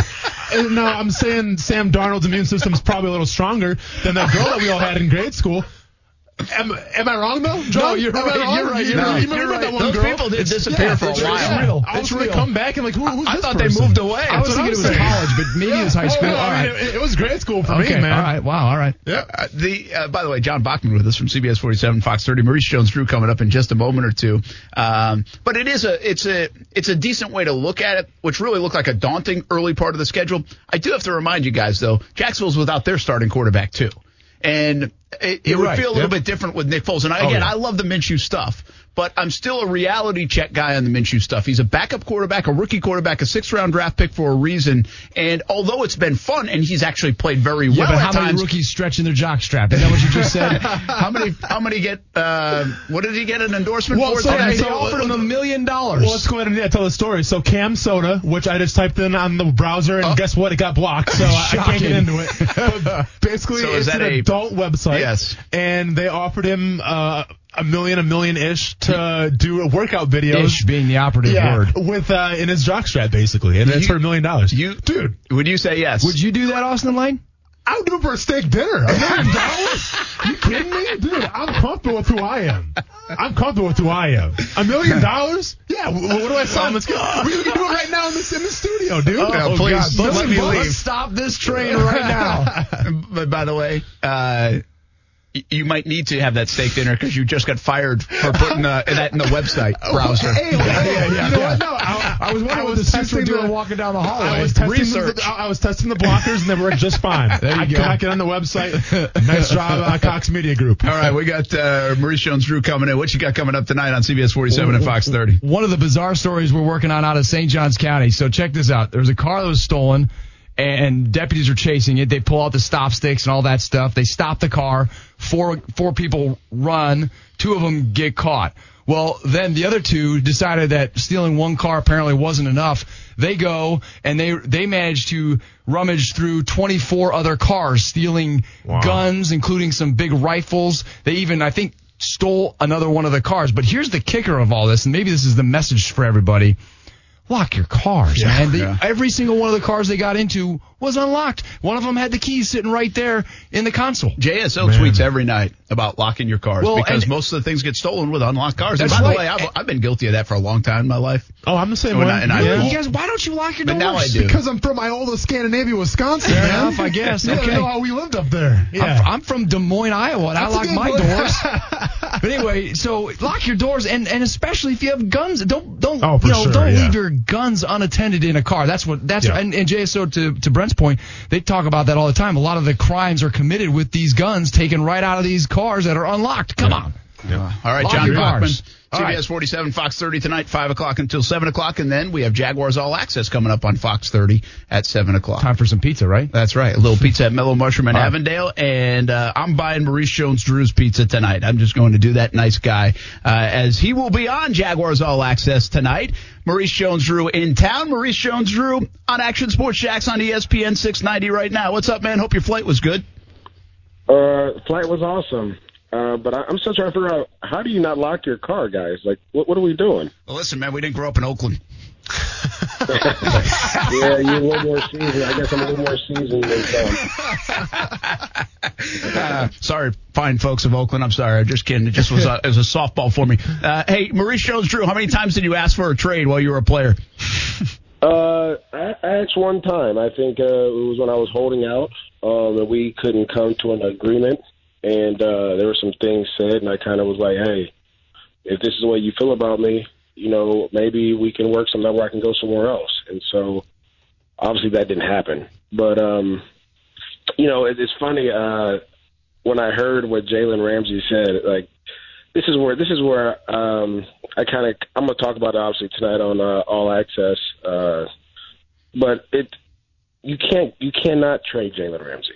I don't care what goes on. You you will never find a player like that. And then what what people have to understand is is that coaches coach, players play. And as a coach, you, your job is not only just to diag- diagram plays and and all these things, it's also to manage personalities and expectations. And, and I think that is something that is lost in the art of coaching. Some of the greatest coaches, and, and Bill Belichick is a really good one, right? And people talk about how you know the you know there they do things different. No, he goes out and gets talent, and and he finds a way to manage all those expectations. When he had Randy Moss, when he had Wes Welker, and he had all these different guys that had personalities, he found a way to manage their personalities, and I think that's important in this whole situation. Is that you th- there is no bridge burn. Arguments happen all the time. I mean, Austin, how many times are we getting arguments on the sidelines during games? Like th- those things happen all the time. Of course. You have to find a way behind closed doors to mend this thing because there's no way, there's no way that that you, you know you could trade arguably the best corner in the game and expect to win. And we're seeing that with Pittsburgh right now when they let go of Le'Veon Bell and Antonio Brown, thinking that uh, uh, addition by subtraction that, that, that doesn't work. There's no way, and we're seeing that in Miami as well. Like you can't trade away pieces and let guys go and then expect to win because at the end of the day, on the football field, the most talented team has the better chance to win every week. The healthiest team has the better chance to win every week, and so you got to find a way to keep him and and make this thing go. That's, that's well said, Mo. And, and listen, and I, I've been a big proponent of this, you know, and we, we both play on different teams and everything like that. And I can't stand the narrative where Jalen Ramsey's this giant distraction, right? Like, if I ask somebody, well, has Jalen Ramsey been arrested? No. Has Jalen Ramsey beat anybody up? No. what's Jalen Ramsey's distraction? That he went to a GQ magazine and to- uh, told how he felt about some quarterbacks, and then he had a tirade with his head coach on the sidelines, which happens, you know, every once in a while in the NFL. It happened with Tom Brady and Josh McDaniels a couple years ago, where I thought they're going to come to blows. But my point is, we keep saying distraction, distraction, distraction, but those players in that locker room, Mo, they're not worried about the distraction because when they go on the field, they're going to go to Jalen Ramsey and go, hey man, go ahead and knock down Hopkins for you know 40 yards, whatever it is, 50 yards, and we'll do our job. You know, like I, I feel like the, the the term distraction and you know being a detriment to your team is so overblown these days in the NFL. Oh, you're exactly right, Austin. And and it, it's it's it's so funny. So, Brent, you know, I'm really involved with my kids in their sports, and I coach. And I got into a, a little argument with one of my coaches on the sideline uh, on Saturday because I wanted to put a kid in, and he was like, "He's not. It's not his turn to go in." But I was like, "Yo, we got to get him in." Um, after that, you know, the kids saw us like we raised our voices, but it wasn't. There wasn't a you know face to face type of thing like you saw on Sunday. But then one of my kids, I went to pull him out, and the kid told me no. Right? and so, and so, in this situation, what what do I do? Do I berate the kid, or no? Like I just call timeout. I brought the kid over. I said, "Hey, listen, man. Like, it's your turn to come out. You'll go back in the game later." But as a head coach, and, and this is one of the most important things that I can say. And then, granted, look, when you're on the sideline, things are heated. I mean, I, I remember um, getting pulled out of a game, or I, matter of fact, I remember after my knee surgery against the Tennessee Titans, they pulled me out and they were like, "We're not, we're done giving you the ball." And I was like, "What are you talking about? We're in a tight game. We gotta we gotta play." And and, and I was so upset because there's so much going on on the on the sideline. You're all, you know, gassed up to play. And Coach Del Rio pulled me to the side, and, and he's a former player, and he was like, "Hey, man, you're out. Period." And I I turned around, I was like, "Why?" I was like, "I thought we are here to win." He goes, "We are here to win," but I said, "You're out." We were going back and forth, and so finally, I just said, "All right, whatever." On the next day, we went down. Me and him talked for like an hour and a half in his office, and he was like, "Listen, we have a plan for you." And and, and then finally, I can understand, but it's hard to to to take yourself out of it. And I feel like the media, and me being part of the media, we see, you know, Jalen and, and Doug Marrone on the sidelines yelling. Every the first thing goes, "Oh, you got to get him out of there." He he doesn't respect the coach. Like, no, no, no, no, no, no. They're both competitors, and they they're both they, pretty much. They probably were trying to do the same thing on the sideline, but they were just coming from different sides of the fence. And you have these skirmishes, you have these blowups. The, also, you talk about the GQ magazine. Like, what what is that? He's just talking. That's not a distraction. That has that has zero to do with anything. and, and I, I think you said it best is that when you're on the field, I know what he's going to give me on the field every day of the week. Yeah, the, the, the I know thing- that if we put him on whoever, Yeah, the, the last thing. That, no, you're good. The last thing you're talking about in the huddle when, when the, the middle linebacker's giving you the, the call or the coverage or the or the front of the formation, the last thing they're talking about is, hey, remember when Jalen Ramsey talked about Matt Ryan? Hey, do, do you remember when Jalen Ramsey said Josh Allen was trash? Like. The players forget about it. It's just, and like I said, Mo, I'm I'm with the media too, man. So I'm right with you, right? And it, it falls on us as well. But I feel like we blow it up so much when it doesn't have to be blown up because I guarantee in that locker room it's not that big a deal. But guys, let me ask you this: He, um, Maurice, I, Maurice Jones-Drew, by the way, with us, uh, of course, former Jags, uh, great running back, will be on Jaguars All Access tonight at Mellow Mushroom in Avondale. Come on out, say hello. You can watch the show seven o'clock on Fox 30, and we'll talk more about it as well. But here's where I've got to disagree with you guys a little bit, in two fronts. And Austin doesn't see it this way as much as we've talked about the last couple of days. I saw a player put his hand on a head coach. I think there's got to be a line somewhere along the way. I don't know if anybody in New England's done that to Bill Belichick. Now, it wasn't a violent thing, but it was a hand on a coach I saw on TV. And then the other part of this is, well, they could have all had these communication things and everything you guys are talking about. But he went in there and asked to be traded and get the heck out of here. He's the one that's brought all the attention now to that. He's the one that said, I want to get out. Yeah. But he, does that mean you have to let him out? Oh, I wouldn't let him out either. I, I'm all for him staying in here. You got to make it work, but but now you've got an unhappy player, and unhappy players aren't always a great thing inside a building. Well, well, let's go. Why why is he unhappy? Brent, me and you have talked about this. What what is the the, the major cause of his unhappiness? He doesn't like the scheme, and he doesn't like the No, no, no, no, He doesn't like what the organization has done in terms of paying other guys. Uh, that's what we've talked about. Yes. and that is, and Austin and anyone else here can talk about it. And this is this is why the the locker room dynamic is so important. You and everyone in our in our in our world see- does it goes this anytime. in the world. If you're working wherever and you're putting in a ton of work and you're excelling, and someone that's not performing as high as you is getting paid more, you're going to be upset. Mm-hmm. Period. I don't care if it's the same position. I don't care if it's a manager, an employee. I don't care. However it goes, you're going to get upset. And the locker room is the same way. You can't continue to pay guys and then then them not play at a high level and not pay the guys that have that have you know played well for you. You can't do that because it ruins your locker room. I, I'll go back to when we were in 2007. I think it was Khalif Barnes and Mike Peterson were were coming up close to having a deal done, and we didn't pay either one of those guys. But we decided we decided to pay Jerry Porter Mm-hmm. and we decided to pay Drayton Florence. Yep. A lot of money. And and and what happened, Brent? Yeah, it blew up. That was a bad locker room. and and and, and that's what happens is you have to you can't just pay everyone you just can't pay guys just to pay guys they have to earn the right to be paid and i remember sitting in that locker room in 2008 probably halfway through the season like we were we had a window we were hitting our window where everyone was talking about that four or five year window or three or four year window where you can go to the super bowl but you have to make the right decisions mm-hmm. Mm-hmm. in the front office and as players too we have to we have to protect ourselves and not paying our left tackle. Granted, he he had some off the field stuff that was going on. Not paying him, and and for sure not taking care of Mike Peterson, who was our defensive captain, and going out and spending money on guys like Jerry Porter, who didn't who got hurt and didn't play well and caused some distractions, like some real distractions. Right? Oh, he was awful. Um, Let's, you don't have to say it, but I'll say it. He was terrible. Mm-hmm. Right, but but what I'm saying is like we Drayton Florence didn't really play up to par that year. Like those those guys, that's what ruined us was that we all looked at these dudes like you brought them in when we had other guys that are getting paid that need to get paid. I, I'm still good friends with Drayton Florence, but I'm just saying like those are the those things happen. Yeah, that's a great and, point. And, and, the, it, and so when you that's the that's the fallout of all this. It has zero to do with him liking the situation. I think he said he's like I love the city, right? Which this is strictly uh, um, a financial issue that is just you know now being you know they're saying you know he doesn't like the scheme. And scheme has nothing to do with it. He's been in this scheme for the last what four years. That has nothing to do with it. It comes down to you not compensating him the way that you should, and then compensating others in free agency who haven't showed up.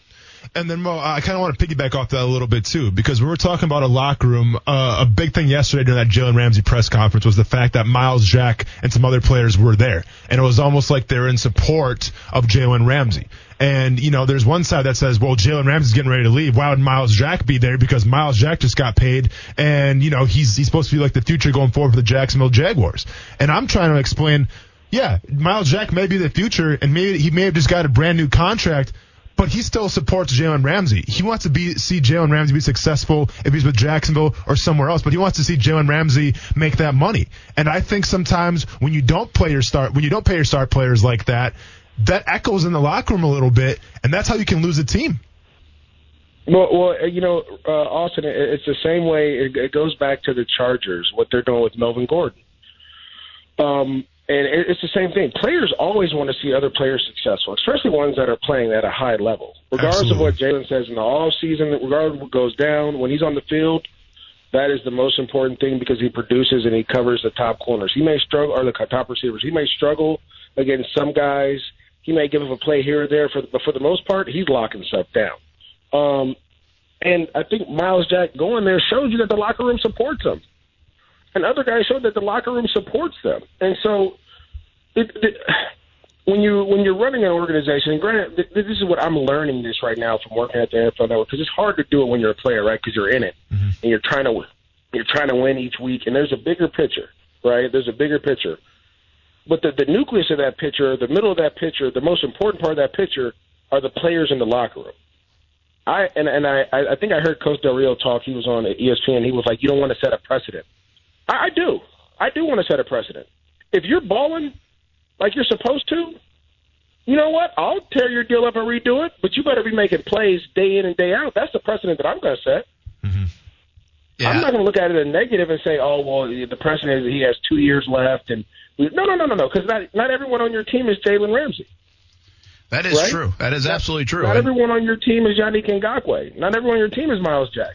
But if you play like those guys, guess what? I have no problem getting this thing done. Because at the end of the day, what what is the number one goal at the end of the day? Winning a championship.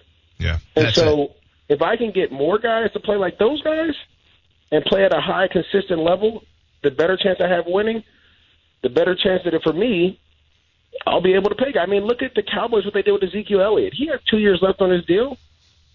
But you know what? Jerry, as much as the holdout was and how they were going back and forth, Jerry understood that in order for us to win, 21 has to be in the backfield, period. Because we've seen the Cowboys without 21 in the backfield, and it wasn't pretty.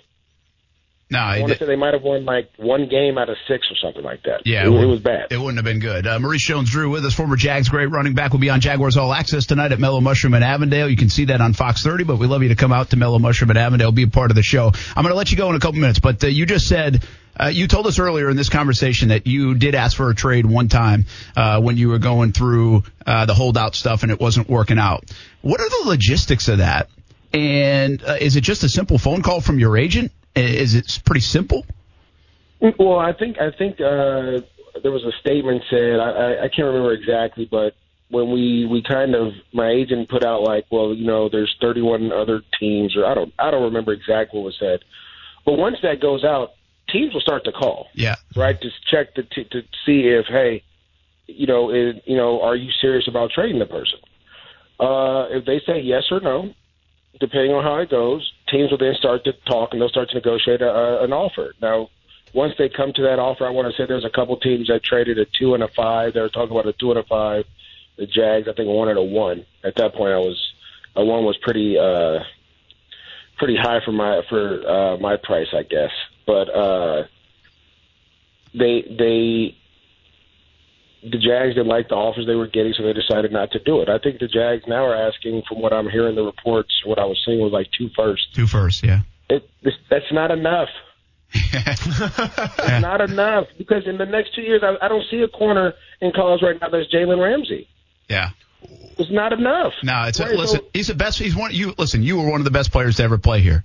I have already already said Jalen Ramsey is one of the best players to ever play here, and he's only been here for four years. And on top of that, Mojo, I say, other than you, he is the most nationally branded Jacksonville Jaguar of all time. And quite frankly, and all due respect to you, I think he's already passed you by in that regard. Uh, so. Well, uh, hold on, Brent. Brent, hold on. You know, I'm, I'm on TV every day. You can't. Don't do that. no, I'm No, you gotta be in the No, no, uniform, You're man. exactly right, though. Yeah.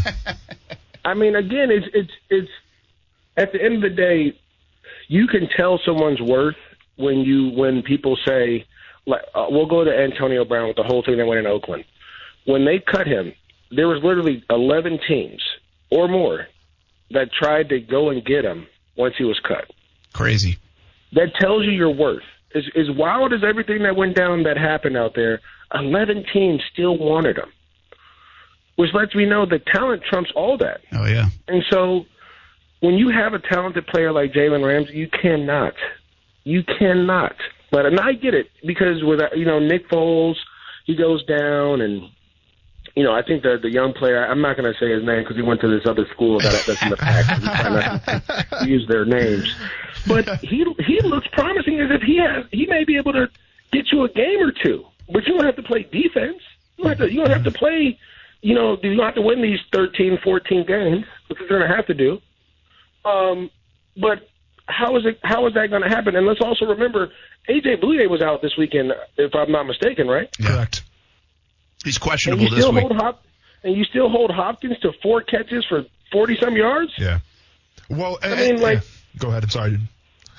no, no, no. I'm just saying, like, like that. That to me tells me how elite this player is, and that how many teams that are calling you right now. And I don't know who's calling because I'm not in the building. I'm gonna try to get. I try to get in there today, but my code doesn't work. So you may be right. Jalen may be a more high profile guy, but uh, but uh, no, I'm just lying. I'm going up there later today, but um, but it, it may be. It like it just to me, you players win games. Players win championships, and when you have great players, you never let them out the building. You never let them out the building, especially if they're ho- if they're homegrown. Well, let's quick be honest here too. We're talking about Dave Caldwell. We're talking about Doug Marrone, whose jobs are on the line right now, who have to win games. The last thing you want to do is let your best player on that entire team go someplace else for some draft picks. Because guess what? Those draft picks aren't going to help you win games this year when your job's on the line. Austin, it, it's you know, football is very simple. I, I used to tell people this all the time. It's checkers, not chess.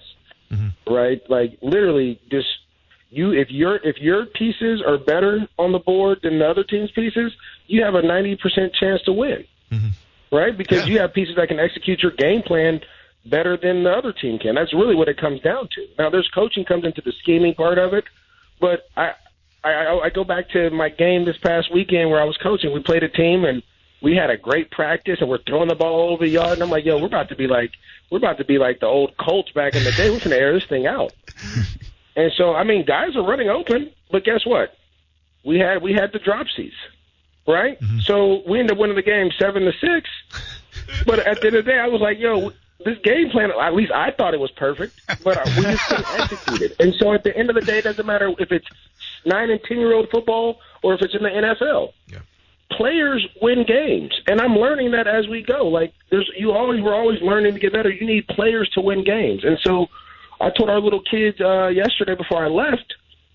I said, "Coaches coach, so we're going to do our best to coach you, but it's up to you guys when when when it's time to go to go out there and execute and do the best that you can do." And so that's one of the things that we have to understand is that coaches are going to coach their butt off. Yeah, you're going to be here all night studying, but you need to make sure. And I think Coach uh, uh, Wash said it best. Like people are like, yo, like I'm ready to go to fisticuffs to keep Jalen here. Like, yeah, I bet you are. Yeah.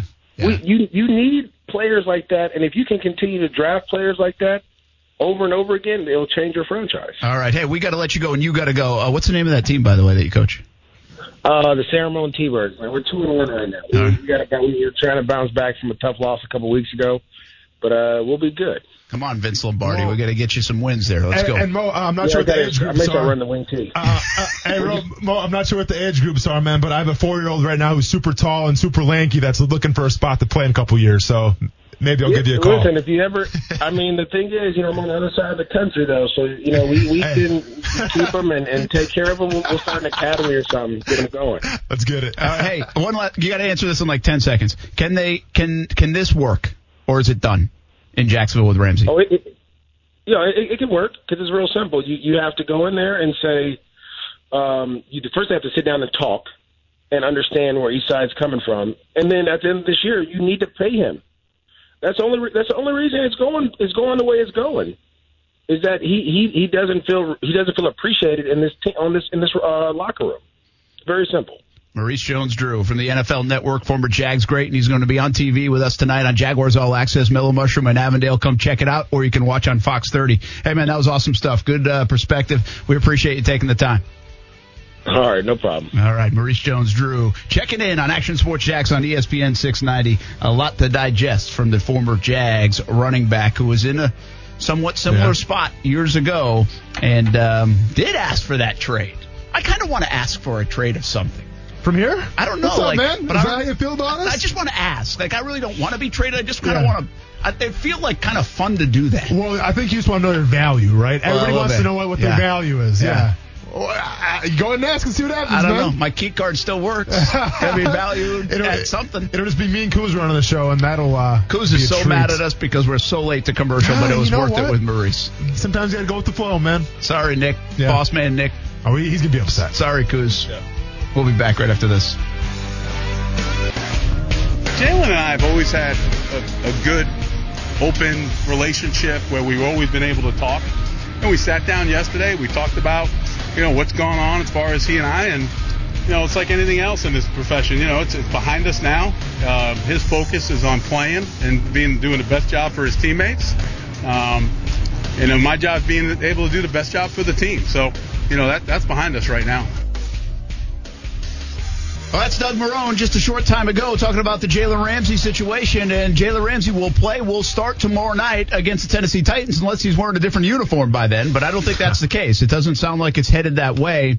And uh, Maurice Jones-Drew, by the way, was fantastic the last half hour. And uh, you know, it's I, I've always feel bad. I asked Maurice to come on for like ten minutes, and Yeah. and before we get Jaguars All Access tonight at Mellow Mushroom in Avondale, uh, you can watch it on Fox 30 at seven o'clock, and and then we keep him forever. But he was so good and really good, and I like the player perspective and the player side of it, and and hearing him talk about it. Now I get a little tired of you guys always defending players on every topic. I will say that. Okay. Well, you know, we're important, so. I mean, no, but he was, no, I, I get what you're I, saying. I'm just kidding I, I kidding. I, I would like, uh, and that's why I do bring up though, and I think it is fair to bring up the fact that he has asked for a request at this time. Yeah. You know, I don't, I, I do. This is what I would have liked to talk, and I'll, I'll, I'll talk to him a little bit more about it tonight. Uh, but you know, is there a time and place for it? You know, as a player, and uh, with all due respect to to you, Austin, you were Yeah. in a different situation, coming in as a fifth round pick. You know, battling for Well. spot, battling for make the team.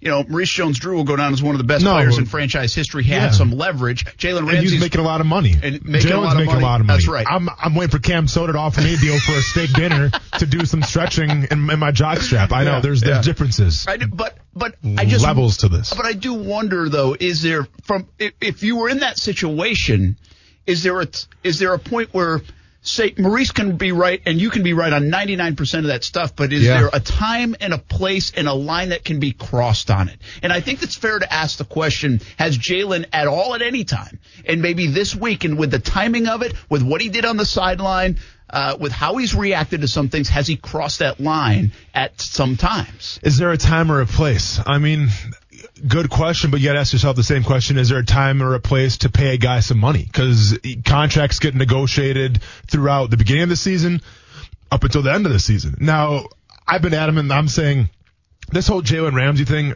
I don't think it's just about money. I, th- I think it's more about the front office and that culture of the team. Well, Well, and Mojo's right on the money about that. He is. Mojo We've talked about up it in a, the past. Mojo brought up a great point when he said, you know, like if there's guys that are getting making a lot more money than you are, they're getting these new contracts and and they're not performing to their best abilities. As as, as the star player, as the best player in that team, that frustrates you, and that's going to trickle down to the players that follow you. Um, for example, let's go back in time a little bit here. Who have the Jaguars offered big contracts to? You got Brandon Linder, who's a captain of your team. Now, I'm not saying Brandon Linder didn't earn that contract, but he's getting paid like he's the best center in the NFL right now. And, and let's be fair. Back in, I've covered these these signings. Yeah. And people raise their eyebrows at that. They're like, "Is he the best center?" And now, since then, in fairness, now this is hindsight. Mm-hmm. They're investing early to try to get a better deal. You know, in the long run, he's no longer the highest paid center, I don't think. But at- Um, but at the time he at was. At the time he Yeah. was, they're investing in and gambling a little bit, much Mm-hmm. like you do with a draft pick. Uh, and this is a little bit of a defense of the organization. When you had a lot of money, they had a ton of money Sure. at that time to throw around. And what they didn't see coming is him being hurt and not playing a full season really at all Yeah. since then. Yeah. Uh, let's go with Andrew Norwell. Andrew Norwell is a guy you throw a lot of money at. A lot of money. And, uh, and I'll be honest, I, I don't know the dude, nothing against the guy, but when I watched that Houston game, I saw his back turn twice. And when you're getting paid that much money as one of the top guards in the NFL, you got to perform like one of the top guards in the NFL. Uh, Blake Bortles, another prime example. And, and, you know, and the Blake Bortles is a little more tricky, right? Because he was the quarterback of the team that led you to an AFC championship game. But at the same time, if you go back through his history, if you go back through some of the plays that he made, I mean, if I'm, if I'm in that locker room, maybe I do raise my eyebrow a little bit and say, hmm, Blake Bortles got this brand new deal. He, he got this big deal. And I'm just saying, you know, it just keeps adding up and adding up and adding up. Now, yes, they've had some, they made some good calls. I think Calais Callan Campbell, anybody would agree with me, was a great signing. Yeah. You know, I think when Malik Jackson was here, I thought that was a pretty good signing as well. So it's not like this, the, the front office or whoever's running the show is completely inept. I mean, there, you know, there's been some smart calls too.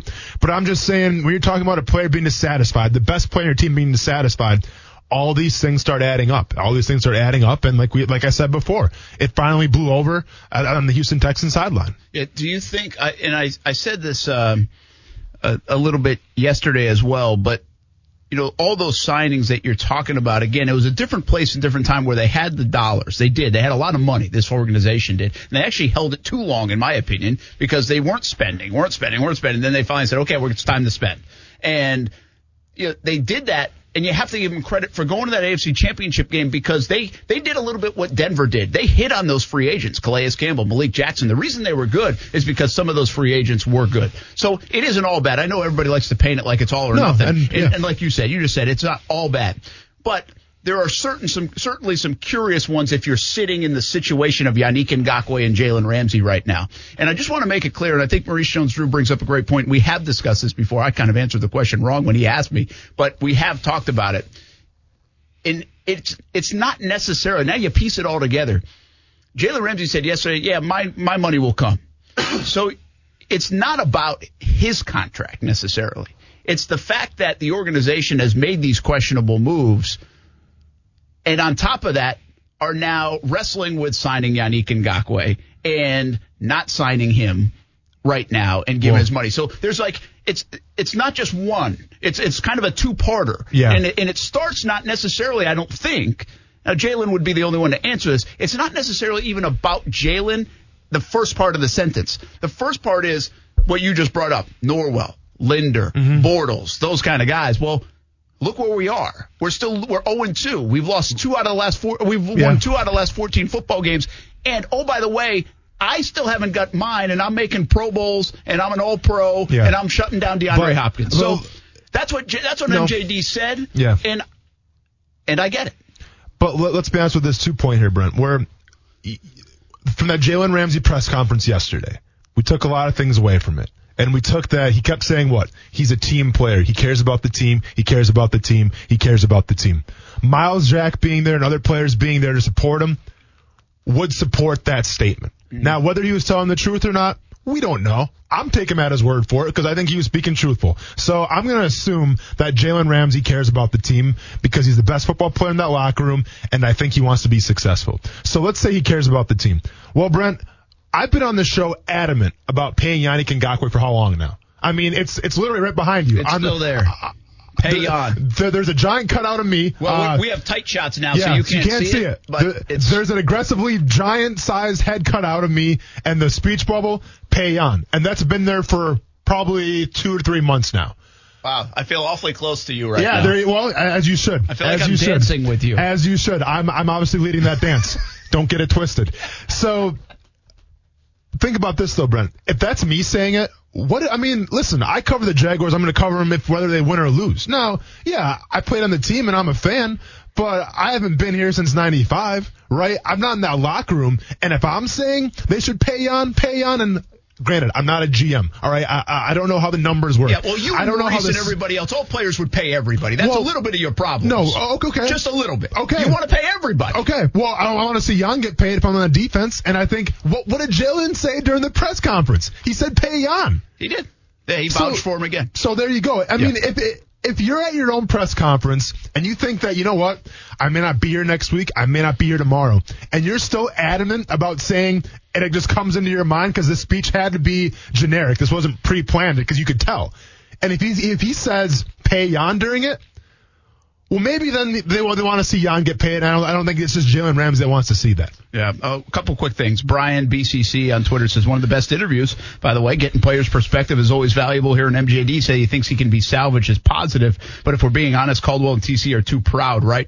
And I responded back and said I don't know about the last part, but appreciate the first part. And he wants to know if it can be salvaged. Maurice Jones-Drew said he thinks this situation can be salvaged. I did kind of hint at that a little bit mm-hmm. because I said if they win tomorrow night and they don't have a two first round picks on the table maybe this isn't as drastic as everybody's making it out to be over the last 48 hours and he's got to be gone because I just I think fences can get mended here. I think it changes day to day. I think it changes game Yeah. to game. Outcomes change. Now, if they lose and they're 0 and 3 and and it doesn't look good, uh, it might it might even be more reason to get out. But it, it Yeah. seriously could depend on that. Well, and I'm not kidding about that. no, and it could and I depend you, on man. a win tomorrow night, and then maybe even they haven't made a deal by next week and they win in Denver. Like these next two weeks, it could really depend, and it, immediately it could depend on a win tomorrow night. Mm-hmm. Whether this thing can work out and things can get repaired, or if it's done and the ship has sailed. I I haven't adamantly said this guy's definitely out of here. I don't believe that because I don't think anybody's offering two first round picks, bam, just like that. I think that will take some time. Yeah, and you know, winning is the ultimate prescription to calm a locker room down, to get everybody back on the same page. Winning solves everything, man. When you're losing, that's when you got to point the fingers. That's when you start questioning, well, why, why aren't we doing well right now? And we've seen it come to a head. I mean, we've seen all the stuff going on right now. Yeah, I, I agree with you where this for an Owen for listen for a random Thursday night game against Tennessee and Jacksonville for the hundredth time. Thank you NFL Network. This might be one of the most important games in the Jaguars franchise. Not, At least in not only- 2019. yeah, because not only from a winning standpoint, but I agree with you. I think that if this team loses, I think not only are we talking about Ramsey, but you got to start considering maybe the coaching staff as well. Yeah, and I brought that up Yeah, yesterday. you I said, is there a situation where if they get waxed tomorrow night, Mm-hmm. that Shad Khan starts thinking about the only way to salvage the season is maybe to make a change? And here's the thing about it. Coaching is going to have a direct correlation of how the game goes tomorrow. Like, yeah, you're going to call your schemes and everything. You got a game plan. But make no mistake about it, Brent. We know what's going to happen during this game. Both teams are going to line up in the trenches, and whoever's the more physical, the more intense, uh, you know, whoever wants it more is probably going to win this game and makes the less mistakes. And when I when I talk about those things, those fall on coaching. South Beach Gary, you got about like 20 seconds. I know you've been on the line a long time, but we're up against it. What you got? Well, the bottom line is we, all this with Mauricio Jr. They're two and fourteen the last sixteen with Jalen Ramsey in the lineup. And the other thing is, guys, he says don't trade him, don't trade him. If you lose him to the free agency, you only get a third round compensation. Wouldn't it be better to get a first and whatever than have the guy lose anyhow and just get a third round? To just say, oh well, keep him, keep him. If the guy doesn't want to stay, you get what you can for him.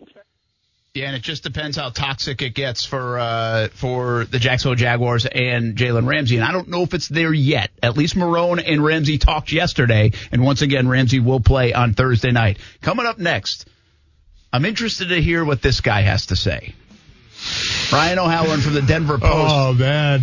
Yeah, He- he well, comes on every week, but he also reached out on about me, social Maurice media. Jones-Drew taking the player side. Well, Brent had to go to the bullpen, Ah, put out the bat right. signal, and now here comes Big Ryan O coming Don't, to take your don't spot. frame me like I'm against players. Don't do that. Dude, you, you know, don't I, do that. I work with you because you do respect the players. Don't get it twisted. but I got to give both sides of the story. I know. Oh, we're getting another side coming up next. I can't wait to hear what Ryan's got to say. Uh, he's coming up next. Action Sports Jax on ESPN 690.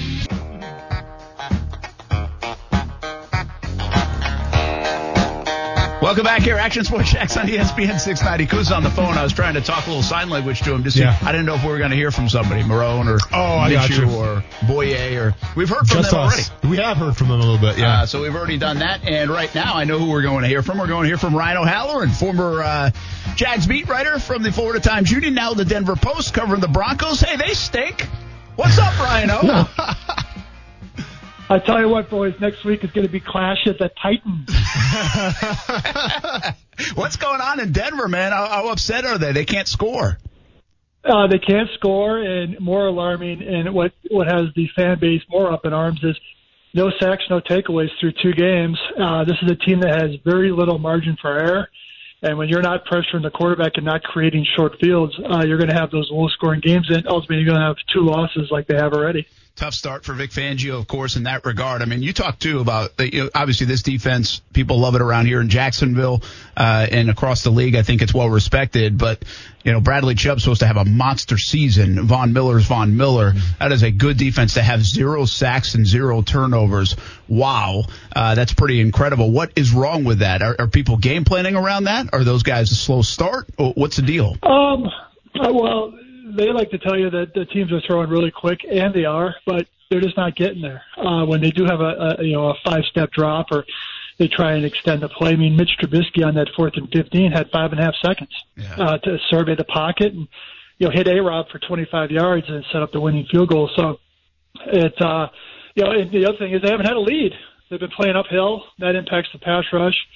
And you know when you get into third and shorts, you got to sort of be disciplined, play the run on the edges instead of maybe going after the quarterback. But um, you know, if I'm a Vic Fangio next week against the Jaguars, I put I put Bradley Chubb right over Andrew Norwell and say, go eat, big fella, because that guy is overrated. Yeah, well, and overpaid, and uh, that's obviously Ooh, a part of our the center, conversation. yeah. Uh, well, let me before we get to the Jags and, and the Ramsey and, and other things around the NFL, which by the way, we have been swallowed up by the Ramsey conversation, and there's a lot of things to it. The NFL, it, it might be one of the most wackiest starts to a season from a headline standpoint we've ever seen. So I want to do some quick hit stuff, but in Jacksonville the two point conversion on Monday before all this Ramsey stuff uh, was a huge conversation. Should they have gone for it? Did they call the right play? Well, meanwhile, in Denver, the Broncos did a similar thing. It worked. They end up losing the game, but it worked. Give us the temperature of what it was like there. Uh, they moved it a little closer after the penalty, but they still threw the football and converted. Uh, give us some backstory on what happened there with the two point conversion and why Vic Fangio did it. Well, I'll try to be as succinct as possible. They tie the game. They they score a touchdown. 31 seconds remaining. They're down by one.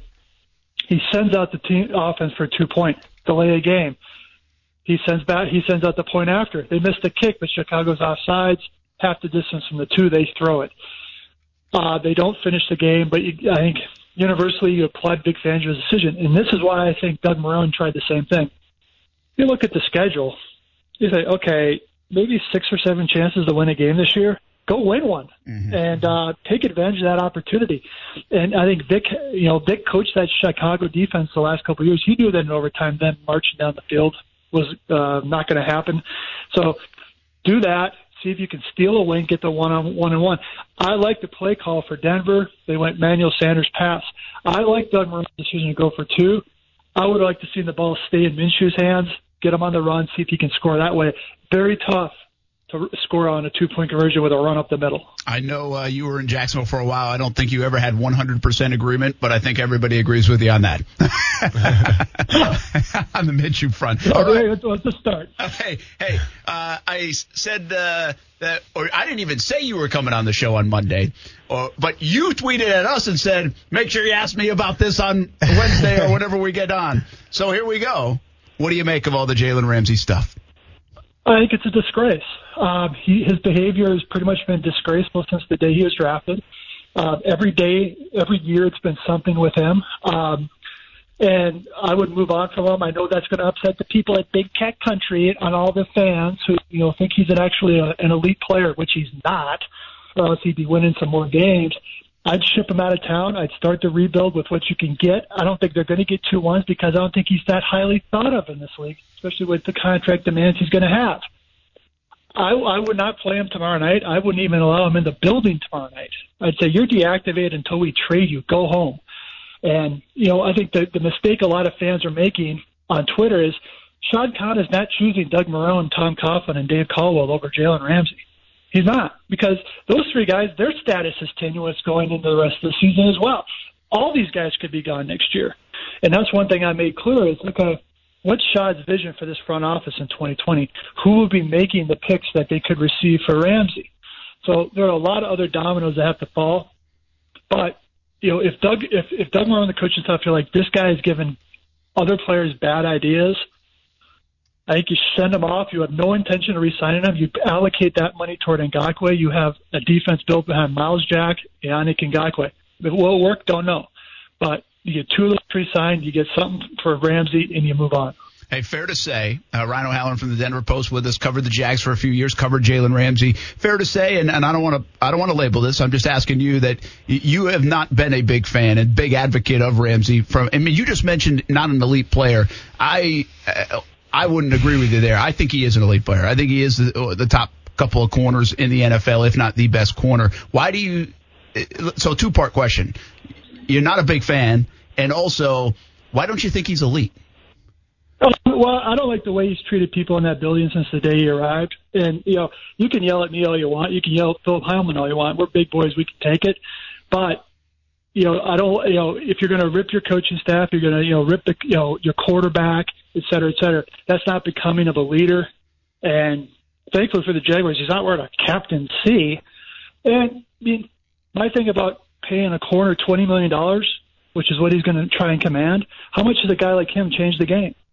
You could say he cuts the field in half. Well, this is a half field throwing game a lot of weeks in this league. So you just throw the tight end, throw the back, throw, pick on the other corner. So, um, you know, it's, I think I think his baggage and his reputation is going to be, I think, exposed by what the Jaguars can't get for him on the trade market. Yeah. By the way, uh, uh, I love you, Rhino. I think Austin loves you, Rhino. But I think he's shaking man. his head too, so we can always Well, disagree. Why are you shaking no, your absolutely. head? I, I respectfully disagree because you talk about how the, you know the corner isn't that big of a position, and Jalen Ramsey is one of the top corners, and he hasn't won a lot of games. Well, to prove the point of not winning a lot of games, Khalil Mack, when he was in Oakland, didn't win a lot of games, and he went to Chicago and absolutely changed that culture around. And all of a sudden, the Bears were a contender. Now, yes, Khalil Mack is a pass rusher; it's a different position.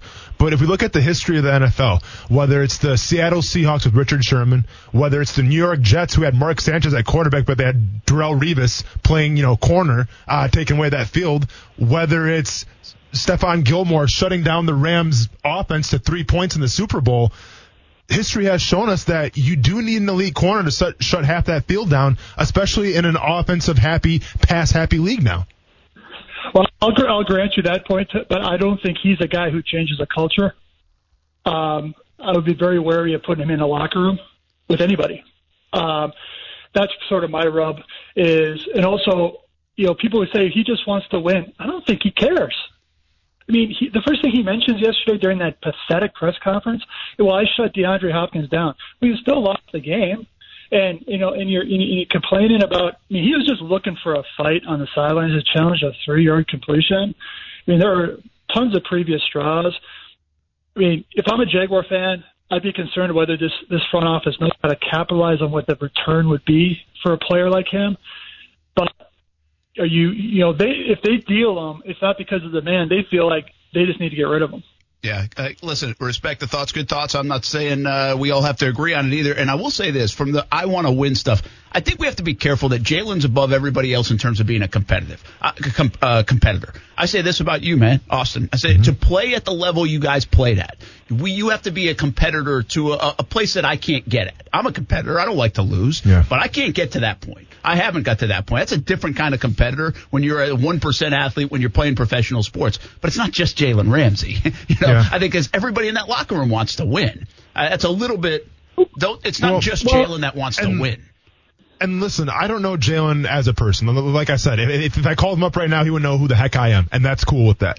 But we've also had teams in, in, Jacksonville that I've been a part of who are nothing but stand-up guys who respected everybody, who were great in the community. And guess what? We won three, four games, and it, it, they were horrible seasons. I would rather deal with the distractions of maybe that this guy isn't the nicest person to maybe like a guest, like like a desk worker, whoever else, or maybe he's not the nicest guy to the media. But if I'm his teammate, I know when I go on the field with him what he's given me. And at the end of the day, that's the matter between wins and losses.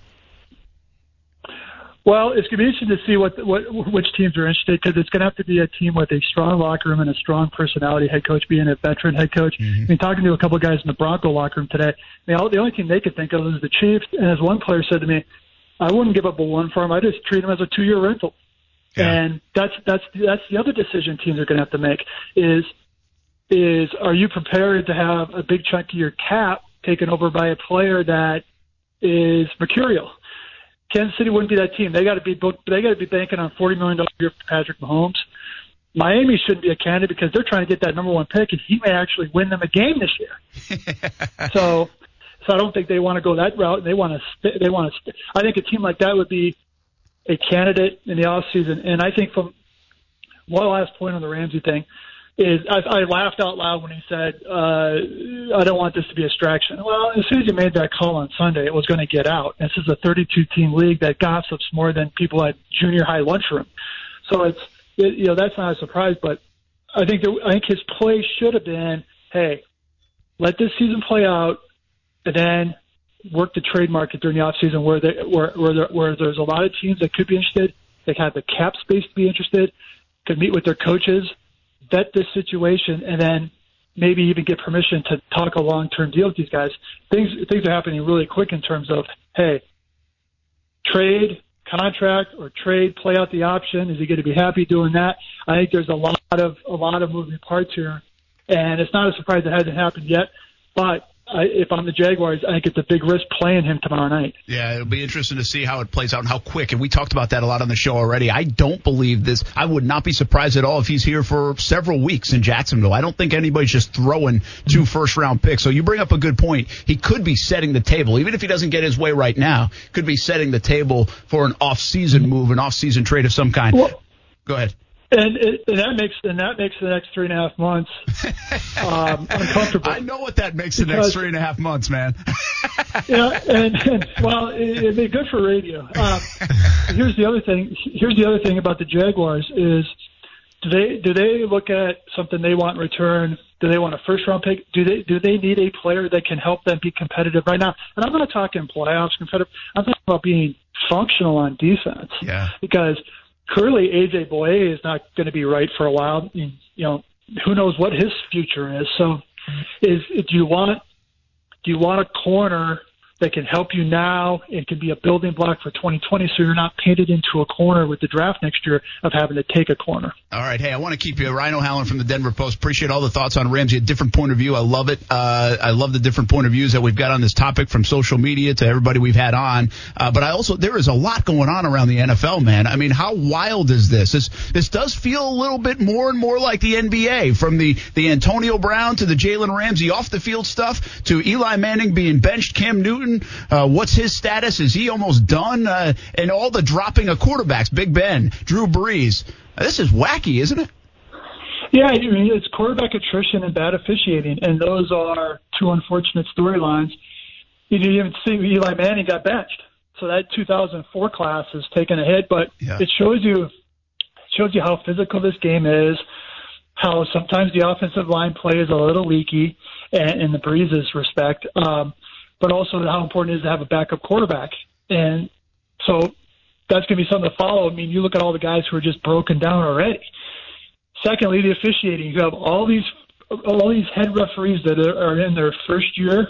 They are calling this game by the letter of the law, and that's going to be a mistake.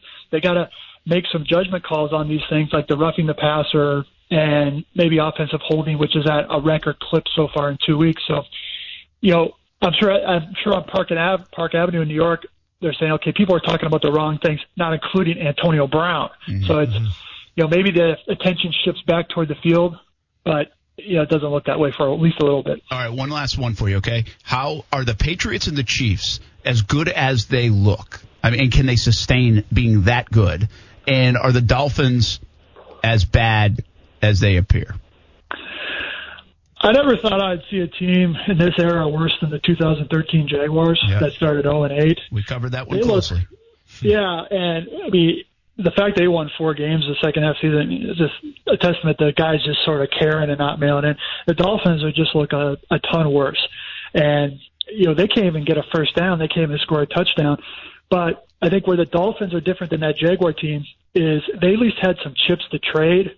All that Jaguar team had was Eugene Monroe Yeah. and mm-hmm. because nobody else really wanted their other veterans. So Miami does, does have a better chance of fast tracking it if they're able to make the right picks. Patriots and Chiefs. Chiefs defense still can't stop anybody. And that's the concern. That's why New England's been impressive so far. They're actually stopping people. They're not even giving up garbage time touchdowns, which is what they used to do a lot when they got up by 35 points. So mm-hmm. I mean, I think these two teams in the AFC are on a collision course toward early December in Foxborough, where they could be playing for AFC home field and a potential rematch in January. Ryan, what 0-2 team right now, in your opinion, has the best chance of making the playoffs? The Panthers, Giants, Redskins, Broncos, Jags, Jets, Dolphins, or the Bengals? Wow, good question. Well, I mean, there's a hell of a lot of 0 2 teams, first of all. Uh, yeah, yeah. Sorry to kind of put you on the do you want- spot. give 'em to I 'em probably should I probably should have sent you an email first. um, yeah, like uh, so, send me that uh, text message. Give me ten minutes to think about it.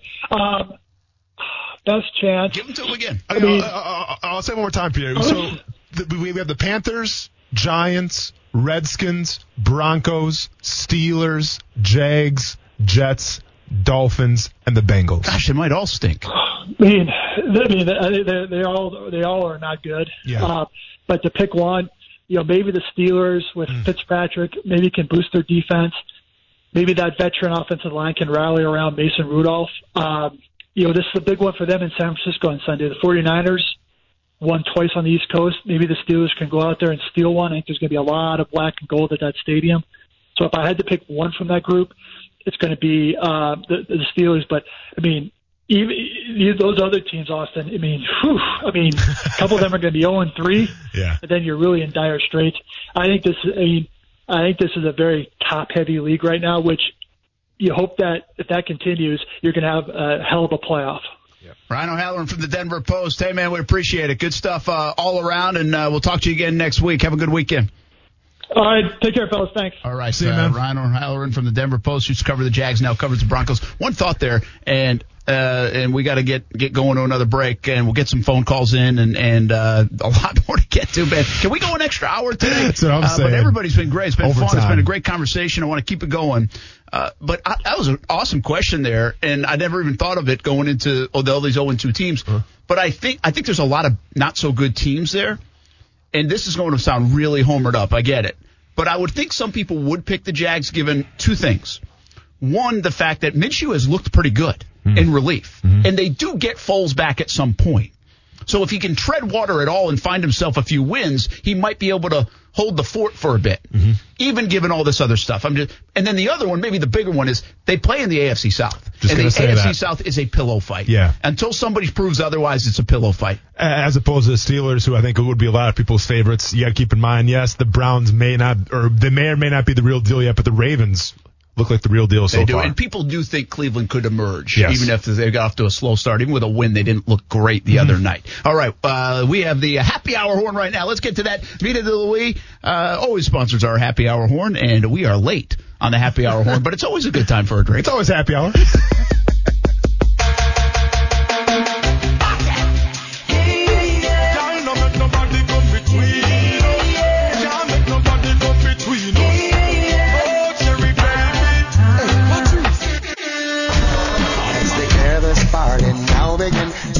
beautiful ladies marching in. There's enough for everyone to win. We're gonna make this party the best thing happening.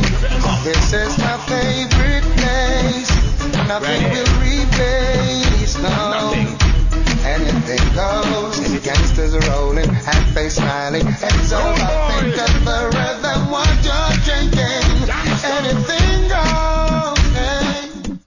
grab a drink, get a shot, tip your star tenders, and grab an extra chin strap because it's going to be a physical game tomorrow. Oh yeah, it will be. Vita de recently got a 94 rating, and it's a locally owned tequila right here in Jacksonville, and they want to help our friends in the Bahamas. So help them out. Vita de has friends all over the world, includes the Bahamas. Help them raise money for Treasure Cay Relief Fund and Hopetown Rising. All you have to do is go to VitaDeLouis.com. 50% of all the merchandise will go to these funds. We're going to take a timeout. When we come back, your comments, a call or two, and appreciate you hanging on the line. Uh, but I want to get your thoughts and a big picture question about the NFL that I, I want to at least get off my chest.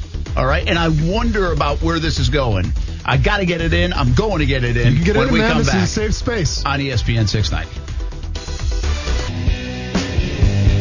Jalen's still been supportive in the uh, meeting rooms and everything like that. The coaches have done a great job of just making sure that we're focused on the game plan. You know, when you come off a tough loss like that and then you have injuries, a quick turnaround on Thursday, it's just eliminating distractions. And that's one thing that Jalen has helped us out with just controlling it, still showing up, still being here. He didn't have to be here, but he's still supporting us, and we're all just, you know, gelling still and just letting them do what they have to do. you pumping your fist. Spoken from my own mouth.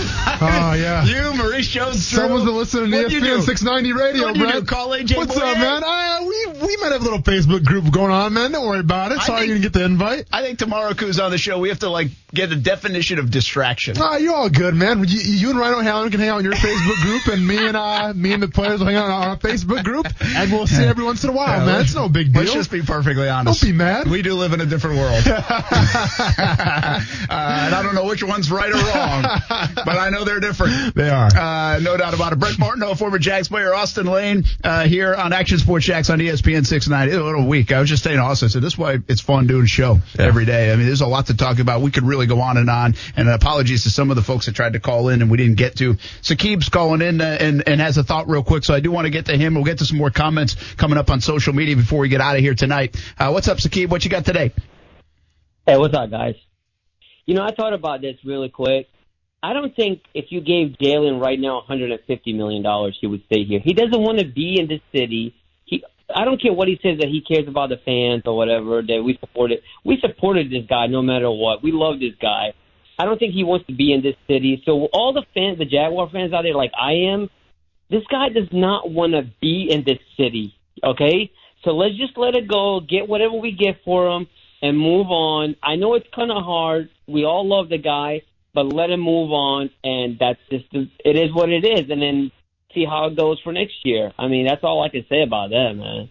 Thanks, Aki. Appreciate it. Thanks for hanging on the line for that. You brings up a good point. Mm-hmm. A lot of people do think that he just wants out.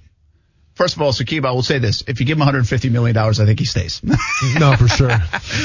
because money does talk at the end of the day. Maurice Yeah. Jones-Drew made that perfectly clear, and he's been in that situation uh, in his career. But how much does he? I, I get he can say he loves Duval, and I'm not saying he hates it. I'm not saying he hates the city, the people, the fans, the anything. He likes the beaches. He likes to where he lives. He's building a house. All that stuff. I can buy all that. Yeah. This it's not about that. It's about would he rather be somewhere else? Well, and listen, he said on on that podcast that he'd rather. I mean, if he had the choice, if he wasn't, he said if he wasn't in Jacksonville, he would choose Las Vegas, which.